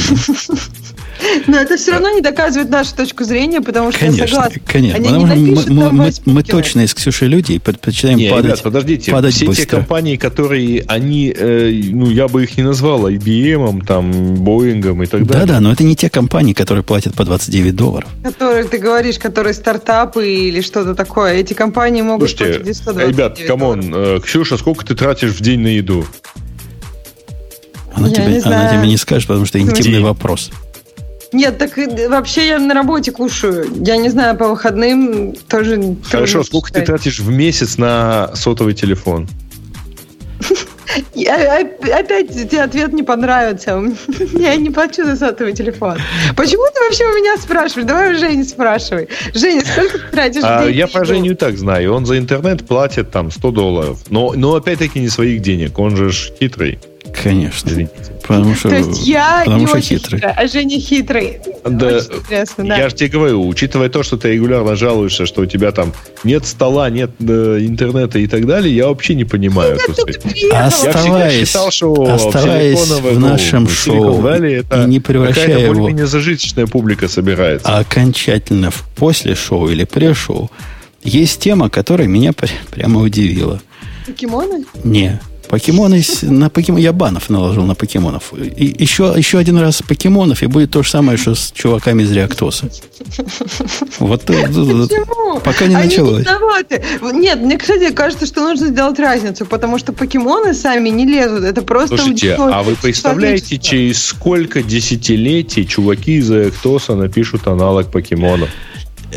Сервис новый, C2, да. сервис новый, который появился, о котором TechCrunch написал, удивляет и поражает. Потому что это нечто такое, что я не думал, как, как с программистом, что когда-нибудь увижу. Придумали mm. сервис, который называется Cloud with Me. Ксюша, ты сегодня на одной волне со мной. Ну, за исключением глупости про столы. Ты понимаешь, почему, почему, почему меня эта тема удивляет? Слушайте, а мне что-то сильно напоминает, это такой, это Digital Ocean поверх Амазона. Ксюшу, все-таки, все-таки спрошу Ксюшу. Ксюша, почему тебя это удивляет так же, как удивляет меня? Да потому что я не понимаю, кто целевая аудитория этого продукта. Нет, это как раз понятно. Но концептуально а этот сервис, Расскажи. этот сервис примерно про то, что говорит Грей, даже хуже. Они говорят хуже. следующее. Они говорят, что-то говорят ваш Amazon такой сложный, такой сложный. Прямо вообще, ну, конкретно сложный. Давайте мы вокруг него напишем вебку, вебку, которая в один клик в стиле DigitalOcean позволит запускать инстанс. А ага. кроме того, давайте забудем, что... Давайте забудем, что сейчас 16 год на дворе, и идея о том, что ты делаешь э, разделение своих инстансов по конкретной программе, это уже устарело лет на 5, мы вот это позволим. То есть выбрал ты WordPress, оно позволило. То есть так же, как в DigitalOcean. Выбрал ты, не знаю, что там у них еще есть, HTML page, такой продукт HTML page, у тебя будет инстанс, который, видимо, этот самый HTML page, там Nginx, думаю, будет стоять, будет раздавать. Кроме того, флажками покажем регионы, кнопочками... Покорми собаку.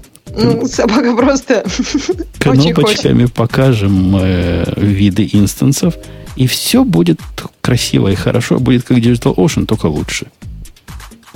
Удивительная хрень. И при этом они же хостятся на Амазоне, правильно? Ну, да. ну конечно. Это, же для, это поверх Амазона. Они это все делают для Амазона.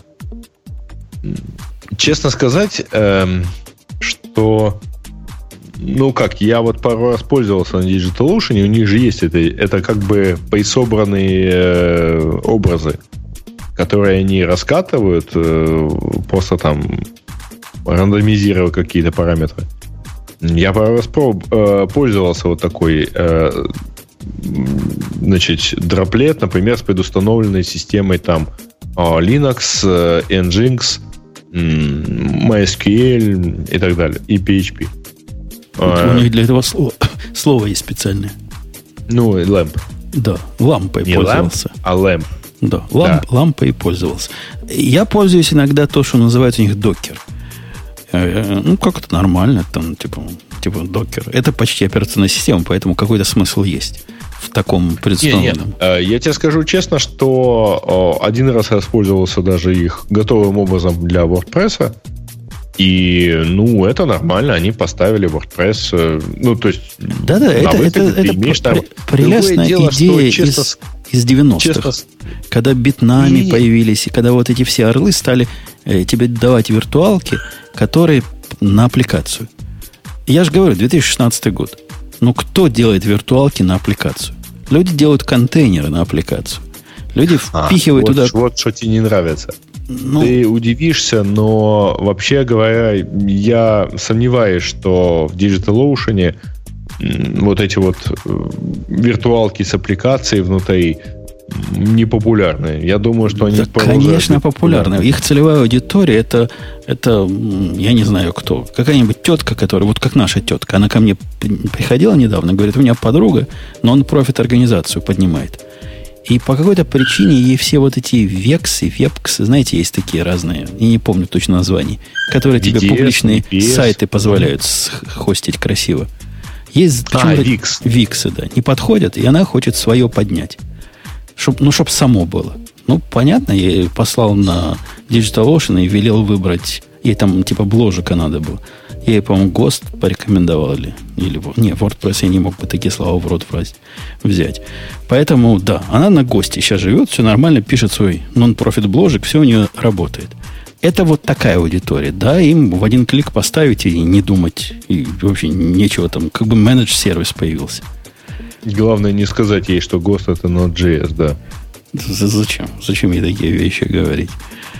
А, и странность вот этой мысли это в том, что они пытаются действительно сделать из Амазона как DigitalOcean только еще проще, с одной стороны, а с другой стороны возникает резонный вопрос, а зачем? То есть, если уже есть DigitalOcean, который настолько же простой, то почему кто-то захочет это сделать при помощи вот их сервиса, который берет еще 4 доллара в месяц? Конские вот я тебе отвечу очень просто. За деньги. Я, мне это не кажется. Значит, без... ребята берут, э, ну давай, давай так представим. Значит, от того, что они будут сидеть и просто советовать, да идите на DigitalOcean и вам будет хорошо, они денег явно не возьмут. А так они, условно говоря, взяли инстанс на Амазоне там, за очень скромные деньги. Написали вот эту вот самую развесистую систему деплоймента пользователю. Да, не развесит, да не развесистая. Вот у нас тут чувак сидит в чатике. Он знает. Который вместе со мной тут, или я вместе с ним, пилим всякие пет-проекты, а он пишет UI-часть.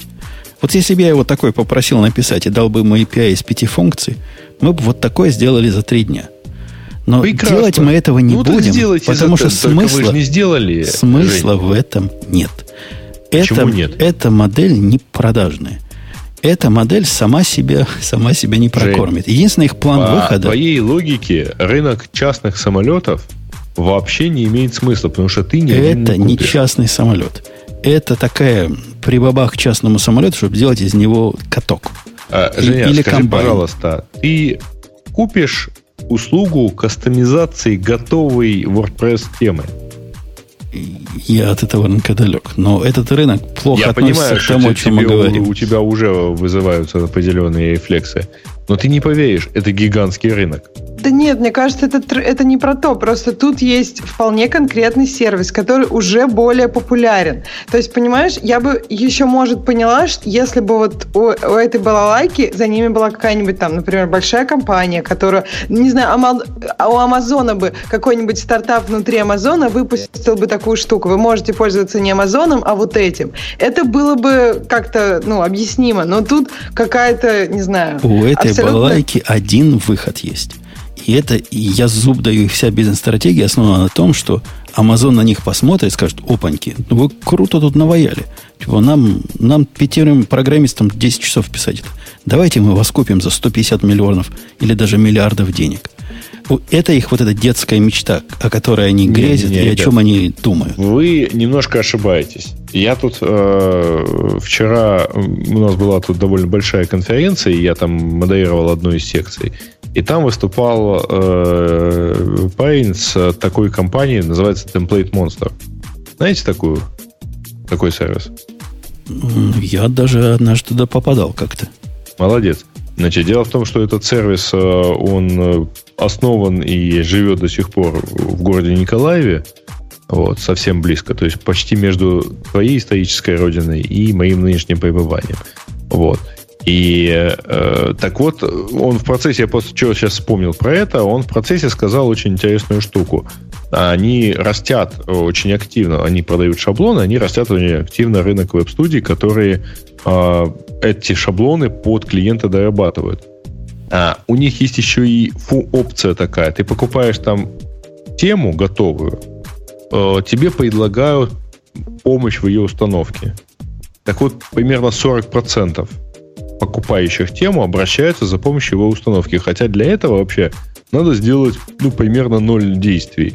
Скопировать тему и нажать кнопку «Активировать». Ну и там ввести необходимые данные для этого. И это и, относится если... к нашей теме как? Это относится к нашей теме следующим образом. Ребят, они написали некую добавленную стоимость, которая из довольно простой штуки делают еще более простую не, штуку. Не, Берут не, за это не, деньги. Они делают Все, до кого очень они сложной штуки. с этим предложением и продадут, это их Полевой рынок. Конечно, но они никому это не продадут, они никого для этого не найдут. Это мертвый проект в том смысле, это что они, э, Жень, ты делаешь если их этот не купят, вывод в очередной раз только потому, что ты у них этого не купишь.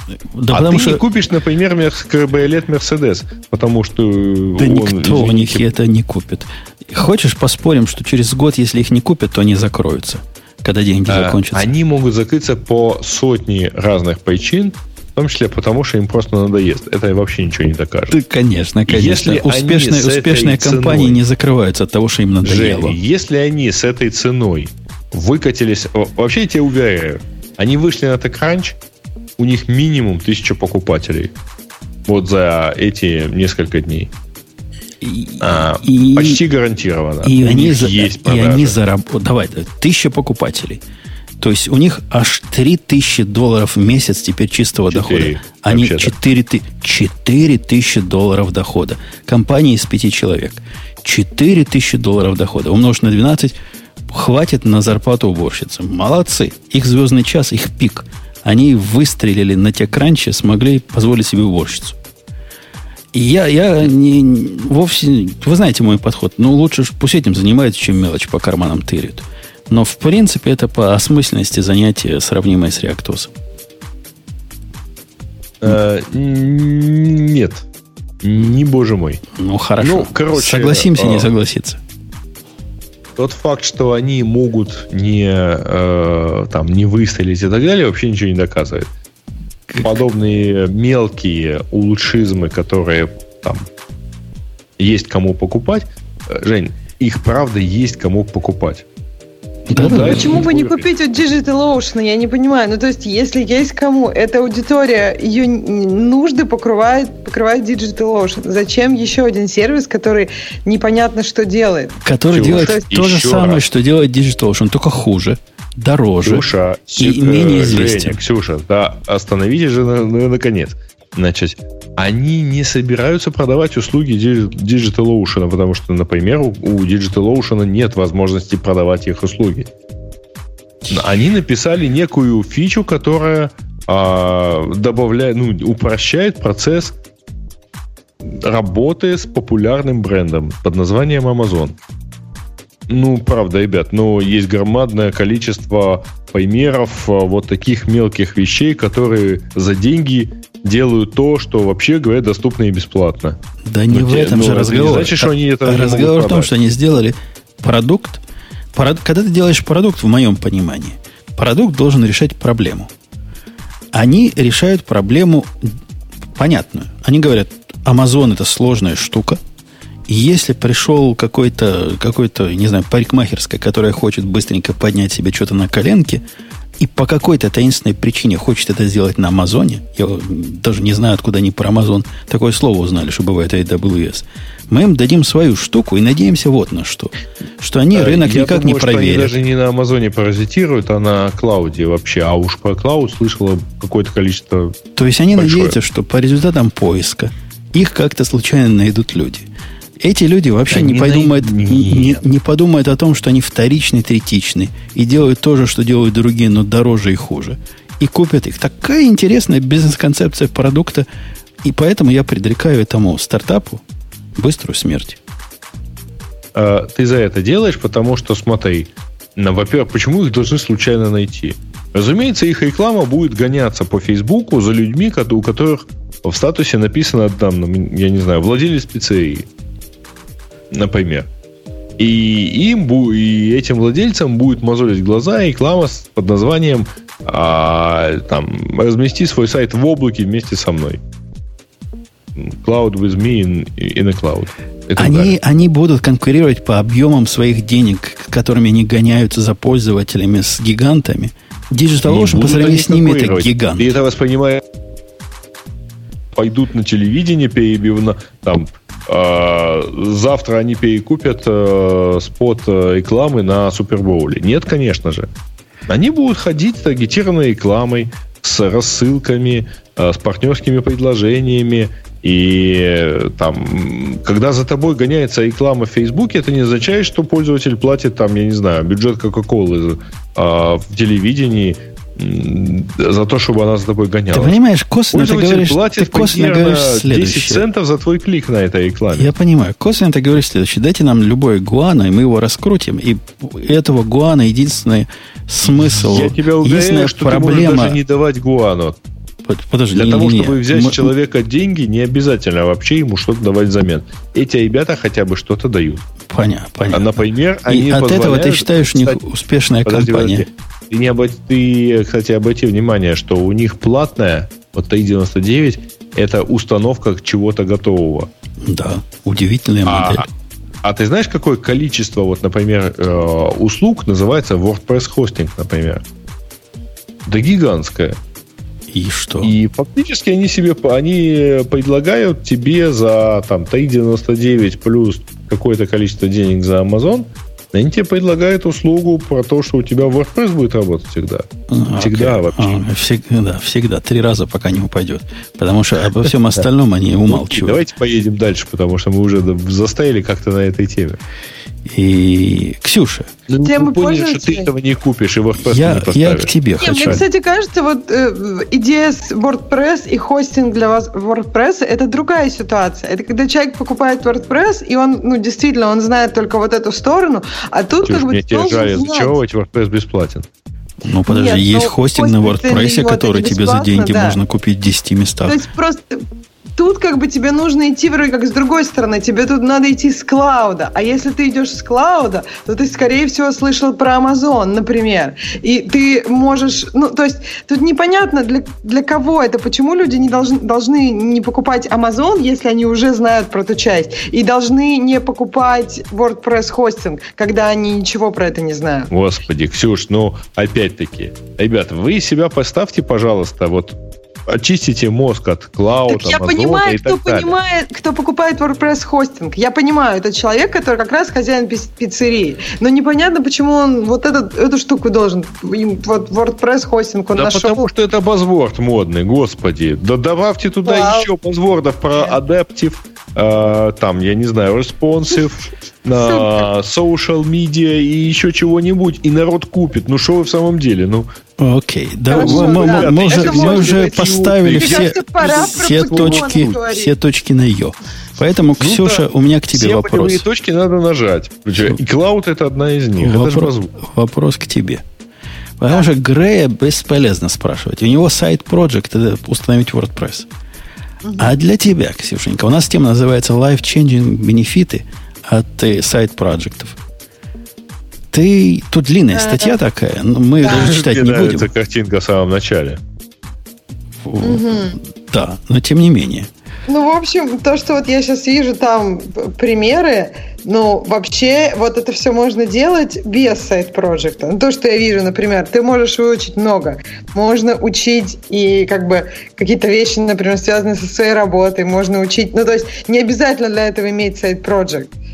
Они клевые. Не скажи, ну, зайка, есть... не скажи. Тебе просто повезло. Тебе повезло, ты не была никогда, видимо, в заскорузлых корпорациях. А бывают mm. такие места, где вот все, что пишет чувак, я под, практически под каждым абзацем подпишусь. Даже под этим странным, который вызывает вот удивление, что это помогает твоей карьере, там, портфолио. Вот в это все я плохо верю. Но в то, что сидя в корпорации, и когда ну, собственно, собак гонять надо было.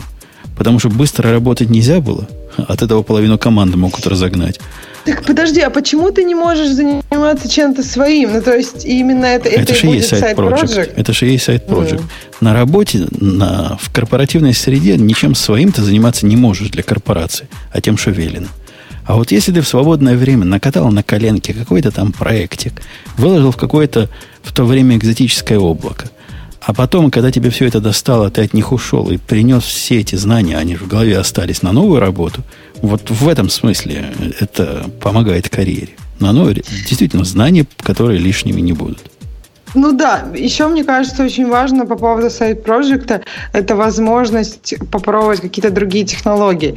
Я действительно никогда не работала в заскоруслых компаниях, но никакая компания не может быть, ну то есть покрывать... Ты обычно ты все-таки не работаешь как-то над всем стеком технологий, ты работаешь над какой-то частью. Ну то есть если ты мобильный про- про- программист, то, наверное, ты не так много и не часто трогаешь какой-нибудь там web frontend и web backend. Например, и тут есть возможность попробовать себя в чем-то другом и понять, как, какая разница. Ну да, на самом деле мои сайт-проекты не оказывались в итоге там в моем резюме, но они мне давали очень много знаний, и да, и для будущей работы они очень хороши. Тут я согласна.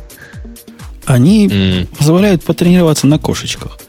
То есть после того, как ты у себя наше, из самого последнего, наше проникновение, вот переход в гид – прости господи, адаптация атома и в конце концов переход с нескольких систем одновременно, которые делали то же самое, что теперь делает GitLab, все это шло именно от моего сайт-проекта, где я сказал, ну, я уже заколебался.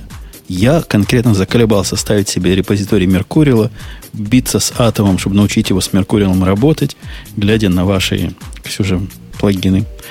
И платить 2000 долларов за Team City – в общем, тоже каждый раз объяснять начальству. Там целый ряд был. А кроме того, это уже в новом TeamCity есть, но тот момент, когда я этим мучился, возможность привязать конфигурацию к проекту. Вот хотелось. То есть на, на уровне исходного кода, понимаешь? Ну, чтобы билды определялись самим кодом, а не магией внутри TeamCity. И измученный всем этим, Я у себя дома поднял все это, все это хозяйство, исследовал. Это простой, маленький пример. Но, тем не менее, теперь мы перешли на GitLab и, в общем, беды не знаем с этим. Он заменил собой четыре других системы. И это хороший выхлоп. Я уж не буду о концептуальных вещах говорить, что и, и Докер в свое время, да что там, Amazon в свое время, и Consul в свое время, и да что не тронь. Вот сейчас я на Volt смотрю вот примерно таким же образом, как результат выхлопа из одного из моих сайт-проектов, э, внедрение это в рабочий процесс. Это полезно, крайне полезное дело. Я сильно рекомендую людям чем-то на стороне заниматься. Вот серьезно.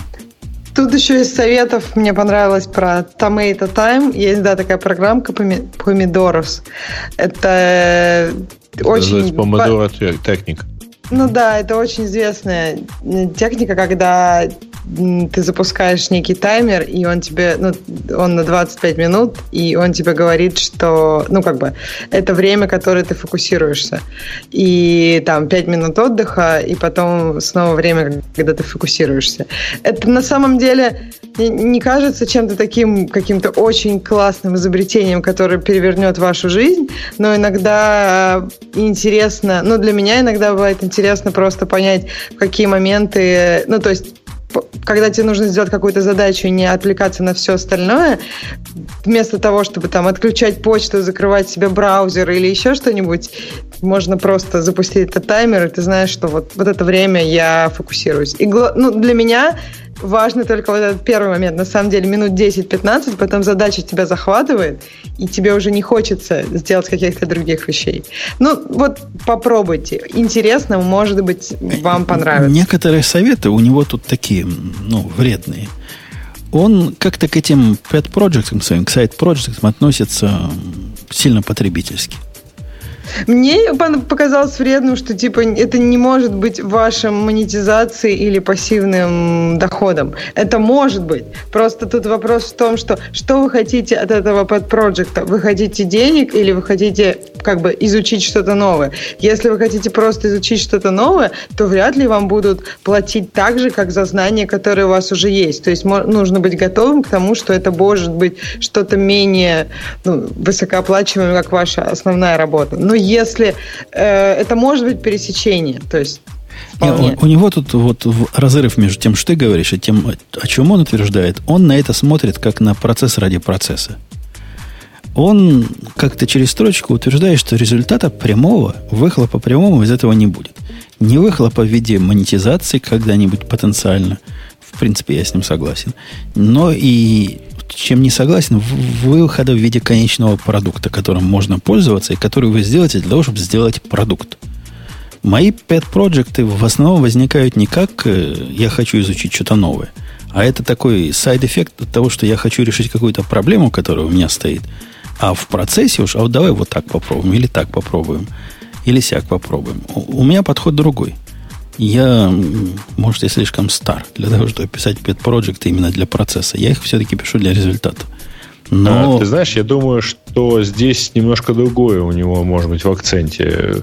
А, ну, вообще говоря, сложно учить что-то новое, ну, изучать что-то новое, не имея, ну, гораздо всегда легче, когда у тебя есть какая-то конкретная проблема, и ты начинаешь там, я не знаю, пробовать а, а не решить мне это ли там, путем вот, вот использования вот этих вот технологий, про которые говорили, типа, что они неплохие.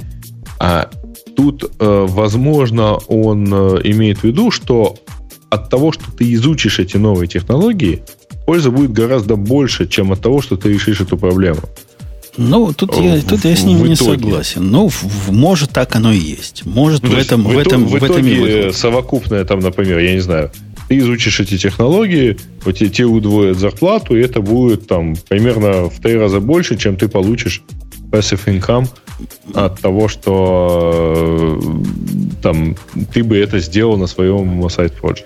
Черт его знает, это такая трудно квантифицировать вот такие идеи и вот такие вы, выводы. Поэтому я, я лучше промолчу. Но вообще Мы... там есть одна небольшая опасность. То есть, если ты вот эти сайт-проекты испытываешь, ну, используешь только как некий playground, когда ты сидишь ну вот, э, да ладно, неважно, какой это эффект будет иметь, зато я тут вот научусь вот, вот, вот эту вот функцию использовать. А,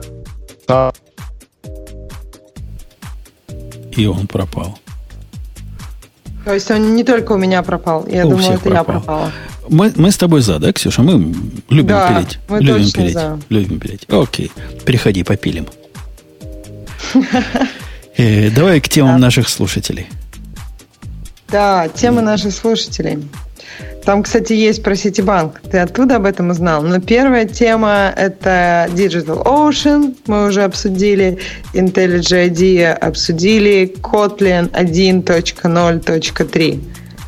Так, Ну, опять нас, нас здесь, да? настанут, настанут ругать, Да, что, мол, там слушай, Kotlin, как, дальше как- как сказали про мол, видимо, ведущим этот релиз не важен. Вышел целый 1.10, они про него... пром- Я пообещал на 1.1 1.11 сказать, наверное, будет такая же, такая же важная новость. И я не знаю, что там в Kotlin 1.03 вышло, судя по тому, что изменилась третья версия после точки, вряд ли это достойная тема для нашего обсуждения. Я думаю, нам нужно пригласить просто кого-нибудь, э, кто хочет рассказать про Раст, например, потому что Раст очень часто появляется, и мы редко про него что-то говорим. И то есть, если у вас есть какие-то серьезные знания, вы хотите рассказать про язык, как про Go мы обсуждали, мне кажется, было бы интересно в гиковском выпуске Ес- послушать если, бы, какого-нибудь специалиста. если бы это говорил Грей, я бы ему сказал, чувак, что ты несешь? Но тебе-то я такое не могу сказать. Да потому что на опыт посмотри. Они, вот эти наши, наше молодое поколение Мгм. слушателей, Да. они гораздо на то, чтобы потребовать и возмутиться. Но как-то Ну, не очень ну, гораздо на то, чтобы прийти. человек, да, но для этого надо особо, особо достать их. Вот если мы скажем про раз, что это страшное говнище, то наверняка придут защитники. Но мы же такого не говорим, потому что Мне не интересно пробовали. было послушать про раз, потому что все, что я о нем слышала, было довольно интересно. И как бы идея того, что язык пытается предотвратить э, concurrency проблемы, сама идея этого, мне кажется, довольно интересной. Вопрос, что это не всегда очень легко реализовать, но мне было бы интересно послушать. Я не уверена. И я не считаю, что надо обязательно сказать, что это какашка, чтобы кто-то пришел. Ты Как правда о- думаешь, опыт, что не, не опыт придут? показывает, что как-то не, не бегут, в очередь не выстраивается. Ну ладно. И я, и я, я сильно разочарован, дорогие слушатели, вашей низкой активностью. Ну, действительно, мы ж то общим делом занимаемся, развлекаем друг друга. Могли бы внести свой вклад в это святое дело. В общем, про 1.03 Kotlin я ничего не знаю. Но, что я могу вам сказать? Я могу сказать, что я, когда из отпуска возвращаюсь, э, в конце первой недели следующего месяца, то у меня есть... В конце первой недели следующего месяца ты Вот теперь и Ксюша отвалилась. Ксюша... отвалилась. Не, не отвалила. Я думал, может, действительно у меня проблема. Потому что Грею я пытался позвониться. Не берет. Так ты не слышишь меня сейчас? Слышу, слышу, слышу, слышу. Ну, слышу, слышу, да, хорошо. слышу, слышу. Э, а что тебя удивило? Следующей, первой неделе следующего месяца. Что не так? Ну, это как-то странно, это какой-то очень странный ориентир. Можно было сказать просто, во-первых, у следующего месяца есть название, люди придумали название. Тут это надо вспоминать. Я, я не помню, какой сейчас месяц, а ты хочешь, чтобы я следующий вспомнил? Хорошо. Это я к тому, что временные рамки, то есть скоро. Так По-русски говоря, раз скоро. тебя уже не будет? В следующий, В следующий раз, раз, уже меня будет. уже не будет, да. И, Хорошо. с- и следующий после следующего раза не будет. То есть не будет два раза? Да, да, как обычно, А. когда я уезжаю на, на- в начале Да, одних да. выходных, возвращаюсь после конца других выходных. Так, Логично. ну-ка с этого момента подробнее. Как Да, это, не, не будет не Женя. Да, я, Когда? я с тобой свяжусь. Следующий выпуск уже ты будешь рулить записями и Ага. всеми делами. Я тебе дам адреса явки, хотя они не поменялись. Вещание все то же самое. Это я к Ага. чему напомнил? К тому, что у меня будет проект новый, который я собираюсь сделать на Kotlin.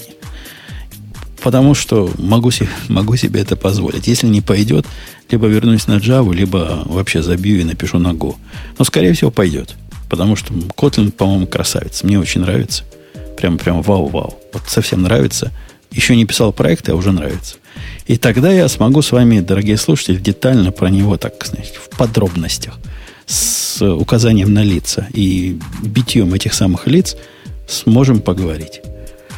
Это, это же будет более э, квалифицированный разговор, чем сейчас бы я сказал, что в Kotlin 1.03 добавился вопросик после того-то чего-то, который означает теперь не то, что означал раньше, не понимая, о чем я говорю. Согласитесь. Поэтому не Да, ну, пеняйте. я думаю, не пеняйте. Kotlin должно быть для тебя легко, правильно? Это же практически Java. Это же не, все-таки, это даже должно быть легче, чем там Go Да не, попробовать. оно, оно к, правильно? Java, к Java относится как-то опосредованно. Это как Ну, сказать, что оно скала это практически время. Java. Скала это Нет, как ну Java. да, но... Ну подожди, то есть скала, по-твоему, была сложнее, чем все другие языки, которые ты пробовал в последние годы? Ну, как смотря с какого, с какого, какой линейкой мерить. Э, Если про Kotlin говорить, то к Kotlin скорее можно относиться как Java 8, сделанная правильно. Но это вовсе не значит, что она так на Java сильно уж похожа. Ну да, то как-то похоже, но большая разница. Вот прям большая. И мне кажется, знание Java это не, особое, не особый плюс в изучении Kotlin. Ну, я тут То есть, пока... подожди, знание Java Это и как знание скалы, C, это не... как знание не C плюсы? небольшой плюс в том, что ты в изучении Go, например. Хотя, в принципе, они э, однокоренные. Так, плюс-минус. В общем, дойдем, дойдем, когда дойдем, тогда посмотрим. Следующий. Хорошо. Да. М, Грей, ты хочешь следующую тему сказать? А я не знаю, не, ну следующая тема, она JS SQL э, Oriented Database as a Service. Встроенная поддержка JavaScript прямо в SQL-like запо- SQL-like запросах. А почему нет, там нет встроенной поддержки PHP? Я не понимаю. Пометуя то, что я рассказывал в самом начале. Если пойти Но на их Ну, это, сайт, это некий сервис. то это... Черт его знает, что это, что это такое. Я, я даже промолчу. Но судя по названию, это возможность прямо из Java скрипта ходить прямо на внешний сервис, который э, прямо отдает данные. Идея мне это кажется своеобразной, мягко говоря.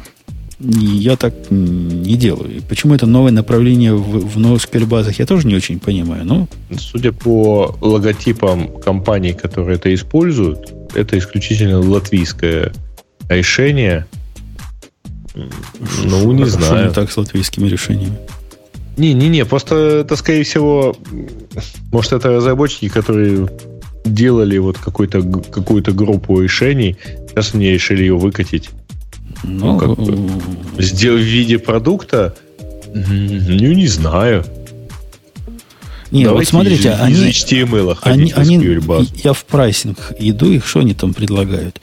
Они вам дают нечто продают с памятью, с диском и с трафиком. То есть это такой с, э, не, это PAS. Это даже не SAS, а может и SAS. В общем, это не IaaS, потому что они вам не продают никаких процессорных мощностей. Это как бы их дело. То есть в, Это в облаке, DBAS. в облаке они вам продают да, DBAS DAS. as a service. Что-то в таком роде. При этом э, приговаривают, что прямо ходите из, из JavaScript и прямо в SQL-like запросах, и будет вам счастье. Ну, черт его знает. Только, прям не- правда, не очень понятно. Бесплатные лимиты это пол гига памяти, 10 гигов на диске и 10 гигов трафика.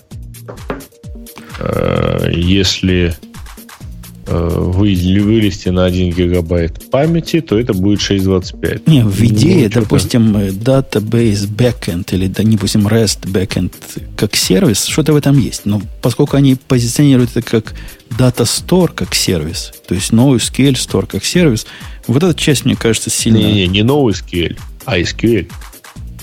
Ну, тут, как автор пишет, новое направление в NoSQL базах. Ну, это, это JS SQL, как они пишут. Whatever. Окей, ну, то есть мы, это мы ничего про это, в SQL-like. мы ничего про это не понимаем. Пошли дальше. Да. Мы не понимаем, зачем это. Не, в не, мы, отличие мы от недостаточно... э, сервиса Cloud with Me, где хоть кто-то из нас понимает, зачем это. За деньги. Мы А- просто не прочитали новость окончательно. Хотя, Поэтому- может быть, эти тоже просто за деньги.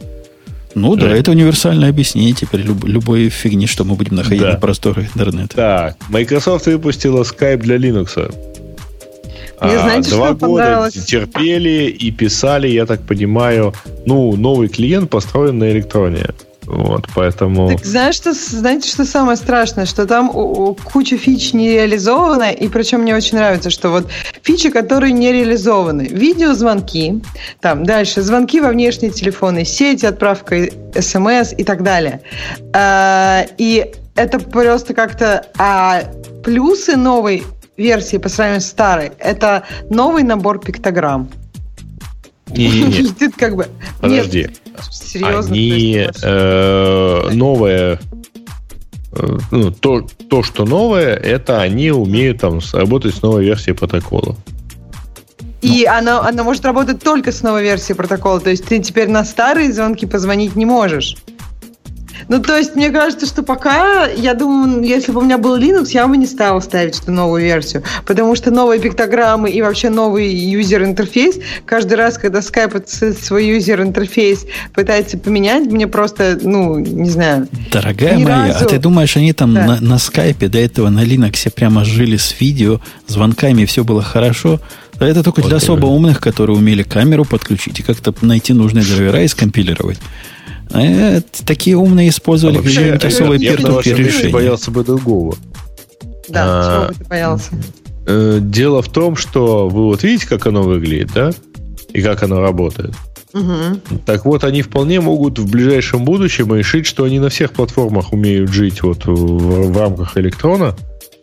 И поэтому там и Mac, и Windows версия тоже будут так работать.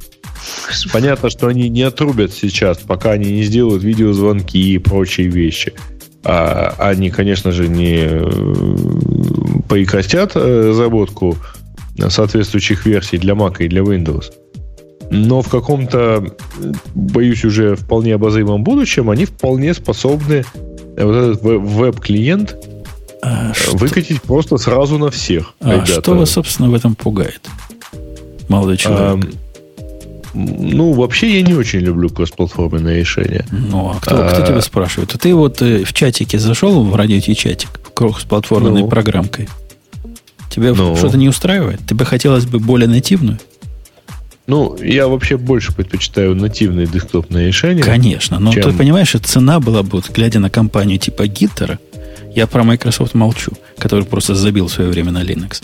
Но цена была бы в том, что были бы решения для двух платформ, а для всех остальных бы не было. Для всех остальных двух. А так есть для всего. Ты смотришь на какой-нибудь хип-чат, который пытается притворяться нативным решением, хотя вот, лезут уши веб-приложения, или на Slack какой-нибудь. Ну, вполне Который рабочий. не пытается притворяться, это и есть веб-приложение фактически. Ну да, да завернутое во флакон. Если Skype будет уметь делать то, что надо делать в виде... То назовите как угодно. На электроне, шмелектроне. Нам пополам, лишь бы не тормозил и глючил. Вот понимаешь, в чем дело? Что э, любая, любая кроссплатформенность это там, ну, окей, там, за последние несколько лет Э, ушло обязательно как бы качество этих кроссплатформенных решений в виде того, что оно выглядит и работает одинаково плохо на всех платформах. Вот. Но э, что нам там вполне возможно, то переход на подобное кроссплатформенное решение будет означать урезание функциональности существующего да, да погодите, это, это с чем сравнивать? Вот смотри, пользователи Linux Э, жили с версией 4. Я как раз по то и говорю, они, что они не поддерживались... Linux, и ладно, и так им и надо. А они а вот... не поддерживались годами. А теперь, если нам скажут, мы вам сделаем программу, которая работает не хуже старой, мы впилим звонки, мы впилим все, все, что было. Все, что вы любите в скайпе, будет там. Ну да, будет выглядеть, ну, диковато. Ну, мы уже все привыкли к тому, что все эти кроссплатформенные программы выглядят как кусок веба у тебя на компьютере. Ну, с этим уже все смирились. Все, уже вот поезд ушел. Ну, пускай, но зато будет поддержка на все платформы. И Linux, все пять линоксовских юзеров будут радоваться этому делу. И может их шесть даже после этого станет. И я за. Я за. Вот я, видел хипстерское другое решение, Ксюша, которое называется терминал на электроне. Вот это, да, это реально не для слабонервных. Я, честно говоря, есть, знаете, какое жуткое решение – оно называется терминал для э, Sublime. Вот это я вообще не понял, кому оно надо. Не, ну это ладно. Ну, ты хочешь в терминал зайти прямо из Sublime, какую-то команду запустить. Такое для атома бывает. У меня даже стоит. Но суть вот этого электронного терминала это в том, что это такой стендалон аппликация. Ты загружаешь программу для Мака, пока у них только для Мака собрано. И у тебя электрон, электрон, электронно-based такой терминальчик, который, ну, типа как терминал, только плохой. Как любой другой, как iTerm, например, или как терминал. Такой же, но плохой. Но зато его можно своими плагинами расширять. Я уверен, там можно бэкграунды менять и, и всякие прочие полезные штуки. Ксюш, ты с нами или ты отвалилась? Нет, я здесь. Я... Ты наслаждаешься? Попробуй поставить терминал. У него, конечно, там с кодировками проблемы, и, и с перерисовками проблемы, и он сам по себе зависает. Зачем тогда мне надо это пробовать а, поставить? Особенно Просто... трогательно. А ты попробуй, какие там проблемы. Чего особенно трогательно, когда он тебе пред, предлагает в случае проблем включиться в Developer Mod. Ты как дурак включаешься в Developer Mod, включается сбоку хромовская такая, знаешь, консолька про HTML и всякие CSS. Типа сильно помогает тебе, тебе как девелоперу. В общем, круто, крутая штука. Окей, следующая тема. Следующая, Следующая тема, по-моему, про то, что этот, э, покемоны победили порн. Мне кажется, это достойная тема, на которой мы должны закончить. Просто она такая жизнеутверждающая. И покемоны, и порно, и победили. Прям здорово. Я только не понял, э, в чем новость. И это Google Trends, что ли? Я так понимаю, да, что это какая-то метрика просто. Ну, типа, что а, они победили. Те, о которых в этом подкасте не говорят, победили сначала Skype, потом победили Snapchat, потом победили Twitter, Twitter. а теперь да, победили да. уже и порн. То есть, да, больше... то есть меня пугает, что действительно э, как бы количество пользователей, которые используют какое-то приложение в день для ну, Pokemon Go, у тех, про кого мы не говорим, больше, чем у Твиттера. И это поражает. Ну, то есть вот прям... Не, ну хуже того. Мне Слушай, наоборот... они же еще и по daily usage обошли Facebook. Э, 30 против 20. Да-да-да. Да-да-да. Там что-то по, по минутам, да, в день. Их как Фейсбуком 20 а, минут пользуются. Вот это тебе уже прямое огорчение, между прочим. Да, с твоей зарплаты вычту, Ксюша, за это. Но вообще я за чуваков как-то не радуюсь. Потому что, ну, представляешь, вот они за две недели или сколько там добились всего. Угу. Дошли до всех вершин. И теперь что, будут, жизни? будут стоять и плакать, потому что больше нечего завоевывать.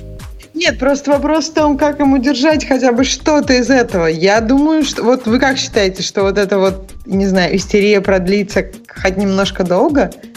Мне ну, кажется, вообще им нет. есть куда раскатываться. Они же вы, вышли, по-моему, где? Э, в Штатах, в Канаде. В Австралии. Они только на этих выходных выкати... А, ну где-то в Европе. Там. Нет, они уже много где вышли. То есть Нет, они... они, они были в Штатах, в Канаде, в э, Гонконге, по-моему. На таком. Ну, у них впереди еще Китай с Индией. Ежели я не ошибаюсь. А, они на этой неделе только выкатились в части Европы. Вот. Поэтому, слушайте, там масса ну, всего а что еще. потом? Ты думаешь, не будет теряться интерес к этой игре? Люди будут продолжать всю свою жизнь и бросать работы, становясь, становясь профессиональным ловителем? Ну, может, как сказала моя дочка, вот они наконец решат проблему излишнего веса в Америке. Потому что все будут ходить по улицам и искать этих самых покемонов. Ну, я тебя уверяю, ты просто не видел э, комплекции людей, которые стартуют на марафонах в Америке. Okay. Они через 500 метров переходят на шаг, но это совершенно не мешает. Они, они в общем, мягко говоря, ужасающие. Ужасающие, не ужасающие, но если они пройдут эти 40 километров, так молодцы и красавцы. Ты понимаешь, в чем проблема? Они их реально проходят. Так попробуй пройти. Я бежал в Америке марафон. Okay. Э, последние пользователи, последние участники финишировали через 9 часов. Ну так Слушай, хоть живые кажется, дошли. Это шо? прямо дорого да, стоит. Это хорошо, если в любой стране так было, что люди, которые, у которых проблемы, они выходят на марафон, они сидят дома. То есть просто в Америке как раз, ну как... Нет, ты, я им безумно благодарен. Когда будет. я увидел а... их на старте, я понял, что я точно не побегу последним. Вот. Я, я правда дошли, прибежал в первой дошли половине даже. Живые, и то молодцы. Окей, что там у нас еще есть? А, да мы же хотели закончить, А, собственно, за- на теме за- за- закончить на эту тему. На этой теме. Окей. Да, тем более, что там, в общем, как-то, ну, такое все. Заменит ли MongoDB Я- да, Compass, я- кстати, вот эта тема, которая там есть? Она странная такая. Mongo Compass заменит ли Chief? Почему-то Дмитрий решил нам спросить. Mongo Compass сто лет уже как в обед. Это, если вы не пробовали, дорогие слушатели, вы поставьте. Я, я поначалу думал, как, как я упустил. А потом загрузил в application кидаю, а там такая есть уже с год, наверное. И, и то же самое будет и с этой, с моей новой загрузкой. Ее один раз запустил. Посмотрел, сказал, ну да, типа, прикольно. Веб-программа для управления Монгой, серверами Монги. Такая странная, такая с Монго Чифом на одном гектаре не сидела. Но самое главное, что к ней прилагается, это нудные коллеги Грея. Они в комплекте идут. Потому что я ж, я ж Монг, вы знаете, люблю. И когда я регистрировался, я честно написал, они попросили дать там корпоративную почту, сказать, кем ты работаешь, принимаешь ли ты решение. Но я правду написал. Теперь за мной их бегает, их, один из ваших игры бегает, и говорит, я хочу с тобой встретиться. По теле- всего 15 минут. Я тебе все про эту программу расскажу за 15 минут. Я говорю, чувак, у меня нет вопросов про эту программу. Она унылая отстой. И, и вообще, что про нее говорить? Он говорит, не, ну тогда я тебя спрошу, как ты Монго используешь. Я вообще хочу с тобой... Понятно, что он хочет от меня. Что-нибудь продать мне хочет. Если ты... Вот скажи, говорю, это нормально? Он спрашивает. Он хочет тебе продать услуги, услугу установки Mongo в докер. Не-не, он, наверное, хочет продать мне две вещи. Обычно, это же не первый мой разговор с этими чуваками. Раньше они продавали золотые поддержки. Вот тебя пытались в эту сторону окучить. Теперь наверняка Mongo как сервис они еще будут втюхивать, но не, суть не в Так, том. а А, суть, а суть в том, что он меня спросил, когда тебе удобно. Я говорю, ну, давай, говорю, это было в начале недели, в пятницу, после 12. Говорит, ой, не-не, я не могу в 5, давай я в 10 позвоню. Я говорю, нет. Или после 12, или, или не звони. Так а зачем ты с ним вообще разговариваешь, если тебе ничего не надо? Я вообще не люблю такие беседы. Ну, то есть, если очевидно, что мне ничего не надо, и это будет какой-то странный разговор, когда мне пытаются втюхать, и я, скорее всего, не получу никаких новых технических данных, зачем вообще, какой смысл? Потому Занят. что, и- потому что Слушай, я а вдруг тебя, вдруг тебе продадут вот этот самый Cloud with Me? Нет, По- мне- Потому ну, что, Ксюша, я, я их уважаю, понимаешь? И я пользуюсь их продуктом бесплатно, абсолютно, безвозмездно, то есть даром. И это типа как, вот, как совестливый просмотр рекламы у Бобука. И вот хоть, хоть чем-то их поддержу. Ну, хотят они поговорить со мной 15 минут, ладно. Я потрачу 15 минут времени, они делают Так а ты за- хорошую работу. Ничего я не куплю в никакую? результате. Нет, а поддержку ты никакую у них не выкупаешь? Не, как-то их поддержка. Когда я был в конторе, я купил у них поддержку. И пару раз ей даже пользовался. Ну, в большой корпорации. А так это совершенно экономически неоправданная штука. Ну, вот вообще прям. Это как покупать у Red Hat поддержку. Если ты в стартапе работаешь, покупать Red Hat Enterprise и поддержку для него. Но это Ну, не, не для тех сделано. Не для, не для того рынка. Не для стартаповского. Это странная идея. Поэтому ничем я им помочь не смогу. Но хоть, хоть поговорить. Хоть уважение показать. Ну, конечно, Понятно. конечно, конечно. Вот поэтому я его не так прямо прогнал, сказал, иди отсюда, не о чем нам с тобой говорить.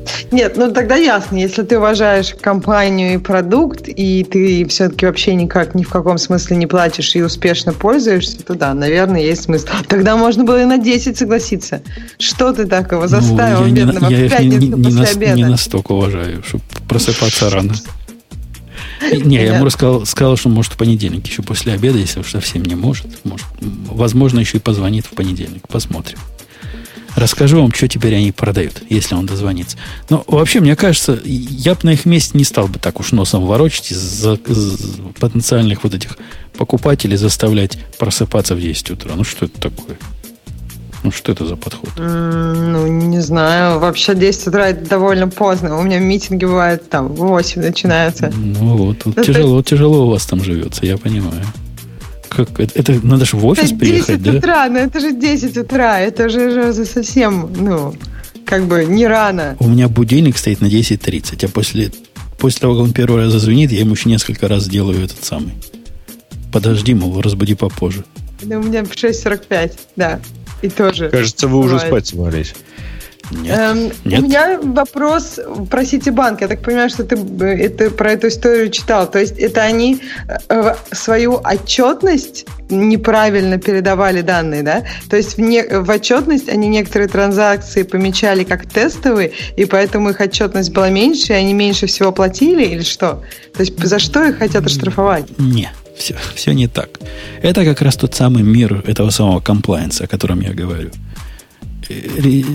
область вот эта биржевая, там серьезные исторические причины, некоторые могут с ними поспорить, но в принципе вся эта индустрия согласилась, что набор регуляций, которые их заставляют сдавать, он осмысленный.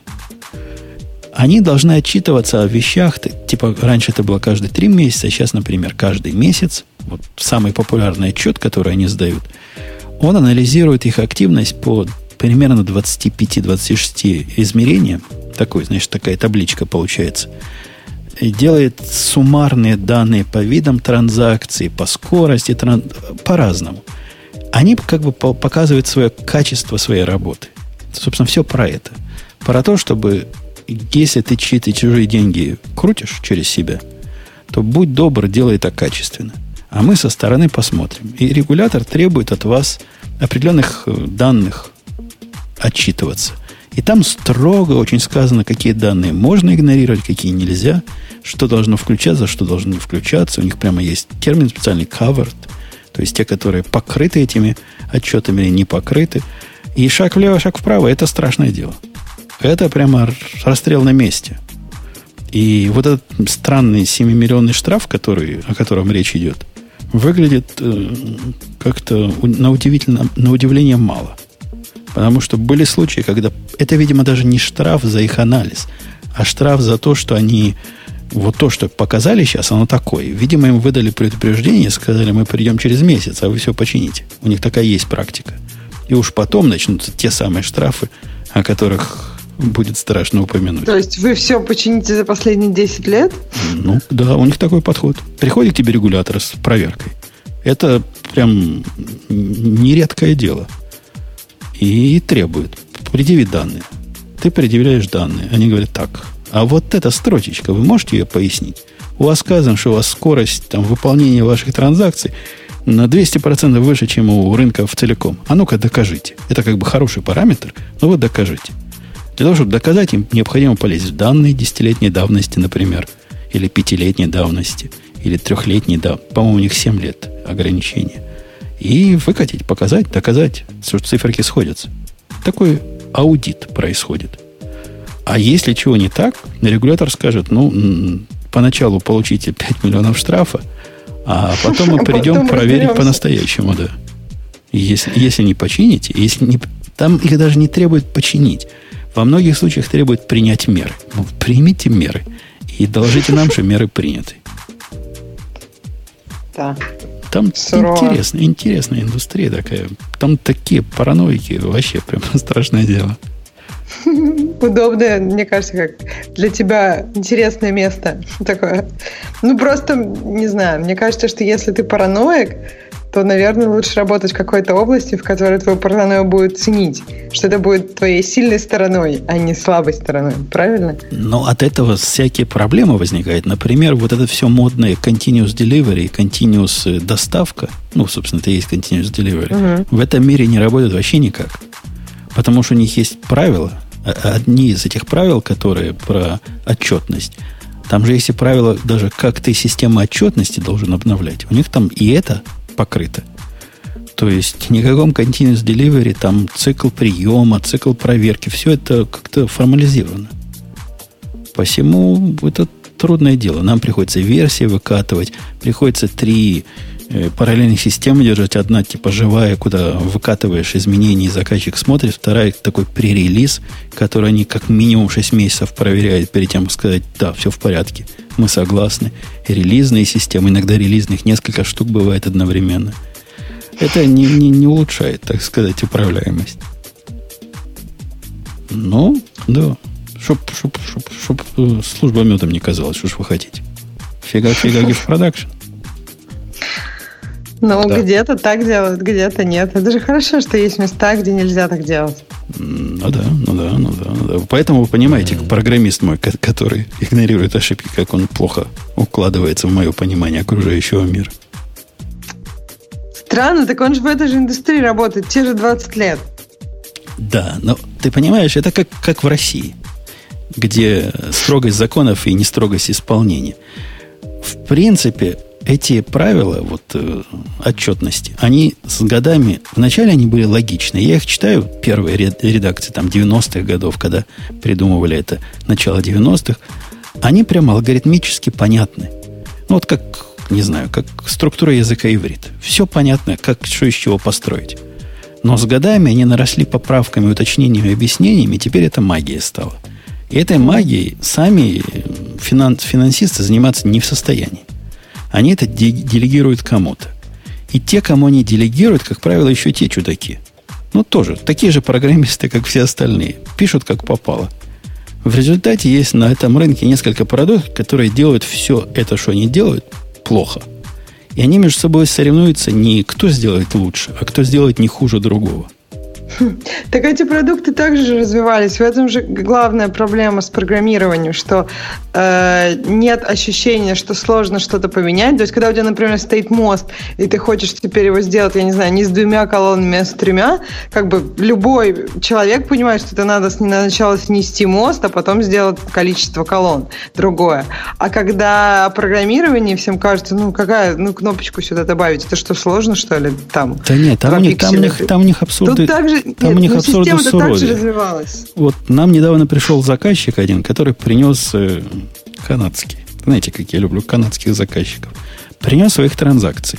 И говорит, нас, нас тут регулятор у нас канадский есть. Не могли бы вы наши канадские транзакции проанализировать, как вы умеете анализировать круто американские? Я посмотрел на это, говорю, да не, ну мы браться за это даже не хотим. Там такой, такая биржа, 8,5 коллег – делаю 10,5 транзакций в день, я говорю, во-первых, это работает дофига. Во-вторых, с них мы денег много не возьмем. А в-третьих, я могу прямо сразу решение выкатить. Просто сделать заглушку, которая пустой отчет будет отдавать. Там нечего анализировать. И вот, да, пришлось, пришлось отказаться. Они отказались от идеи пустые отчеты получать. А только представь, как функция там, вернуть отчет return zero. Вот и вся zero разработка. Да. А, отлично, да, шикарная разработка. И при Это этом она ста- статистически в 99 в периоде 9% случаев будет срабатывать. Потому что там данных ага. недостаточно, чтобы да, что-то а понять. А когда не будет срабатывать, кто-то заплатит миллионы. И это будет, я так понимаю, не ваша компания, да? Конечно, конечно. За, зато разработка дешевая, и мы с них мало возьмем за это. Да, да, да. И опять да, же, канадцы, кому, кому эти канадские проверки важны? Кто их проверять будет? В смысле? Ну, у них же это их канадские проверки, им они и важны. То есть очень как-то странно. Ты, ты и посмотрел они на... свои канадские доллары, понимаешь, кровно заработанные. Я эту биржу добавил в систему. Там это, это называется города биржа. Понимаешь, на самом деле это в подвале мама с сыном там вместе, не знаю, руками эти бумажки носят с места на место и вводят, видимо, в компьютер 20-летней давности. Так вот, я внес систему мониторинга, и они начали кричать через день, что, мол, нету данных с этой биржи. Потому что они себе выходные устраивают. Это мама с сыном устраивает себе выходные, когда им Подожди, хочется. но американская биржа тоже у них есть выходные. Ну, Конечно, но у них хотя бы в календаре. 4 июля А у этих, видимо, маме там в прачечную сходить. А закроем мы на сегодня биржу. Подожди, может быть, это какой-то канадский национальный праздник, и у тебя так его это, просто в системе не, не было. Нет, это не первый. У меня там есть торонтовская биржа, она типа как настоящая. Даже две mm. биржи, по-моему, там есть. А, а это нет. В этих свои праздники. А, то есть это не торонтовская биржа, это какая-то такая. Ну, это какая-то такая. локальная. Такая, Хорошо, такая, да. понятно. Я уверен, там в подвале сидят и, и вносят руками данные. Э, окей. Давайте. Это мы выхлоп про Канаду. Давайте по этому поводу будем завершать сегодняшний выпуск. Я напомню, что, был, что был подкаст, был радио Ти, Бобука не было. Ну, мы и без Бобука на два часа с Гаком можем наговорить. Видели, там тема была, которую я смеял, да? Чувак, Нет, какая? Чувак статистику, статистику посчитал. С Бобуком и без Бобука. Время подкаста в зависимости от Бобука? Если бы он такую статистику посчитал, я бы ему наоборот сказал, красавец. Он выложил список два параметра. сортированный размер MP3 эм всех выпусков радио на данный момент угу. и суммарный размер за всю историю. Вот такая вот статистика. Я ему mm посоветовал, посоветовал добавить, так сказать, глубины. Например, привязать к этому фазу Луны. Не, мне кажется, надо привязать Бобука, или там количество участников, или там ну, что-то осмысленное. это плохо, или, например... плохо автоматизируется. А Луну можно взять снаружи.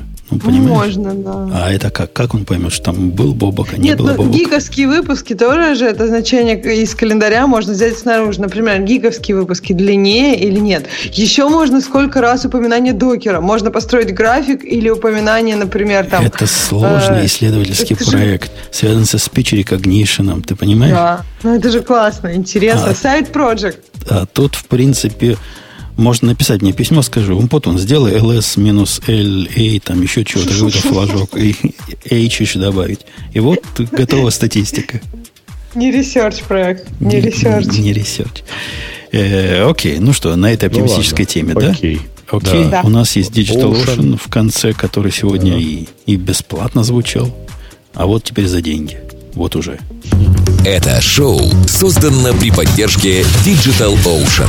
Digital Ocean – провайдер доступного облачного хостинга. Всего за 55 секунд и 5 долларов в месяц вы можете создать свой облачный сервер в одном из дата-центров, расположенных в Нью-Йорке, Сан-Франциско, Амстердаме и Сингапуре, и управлять им с помощью простой, интуитивно понятной панели управления или воспользоваться мощным API. Начните прямо сейчас. Введите промокод радиодефис при регистрации и получите 10 долларов бонуса на аккаунт.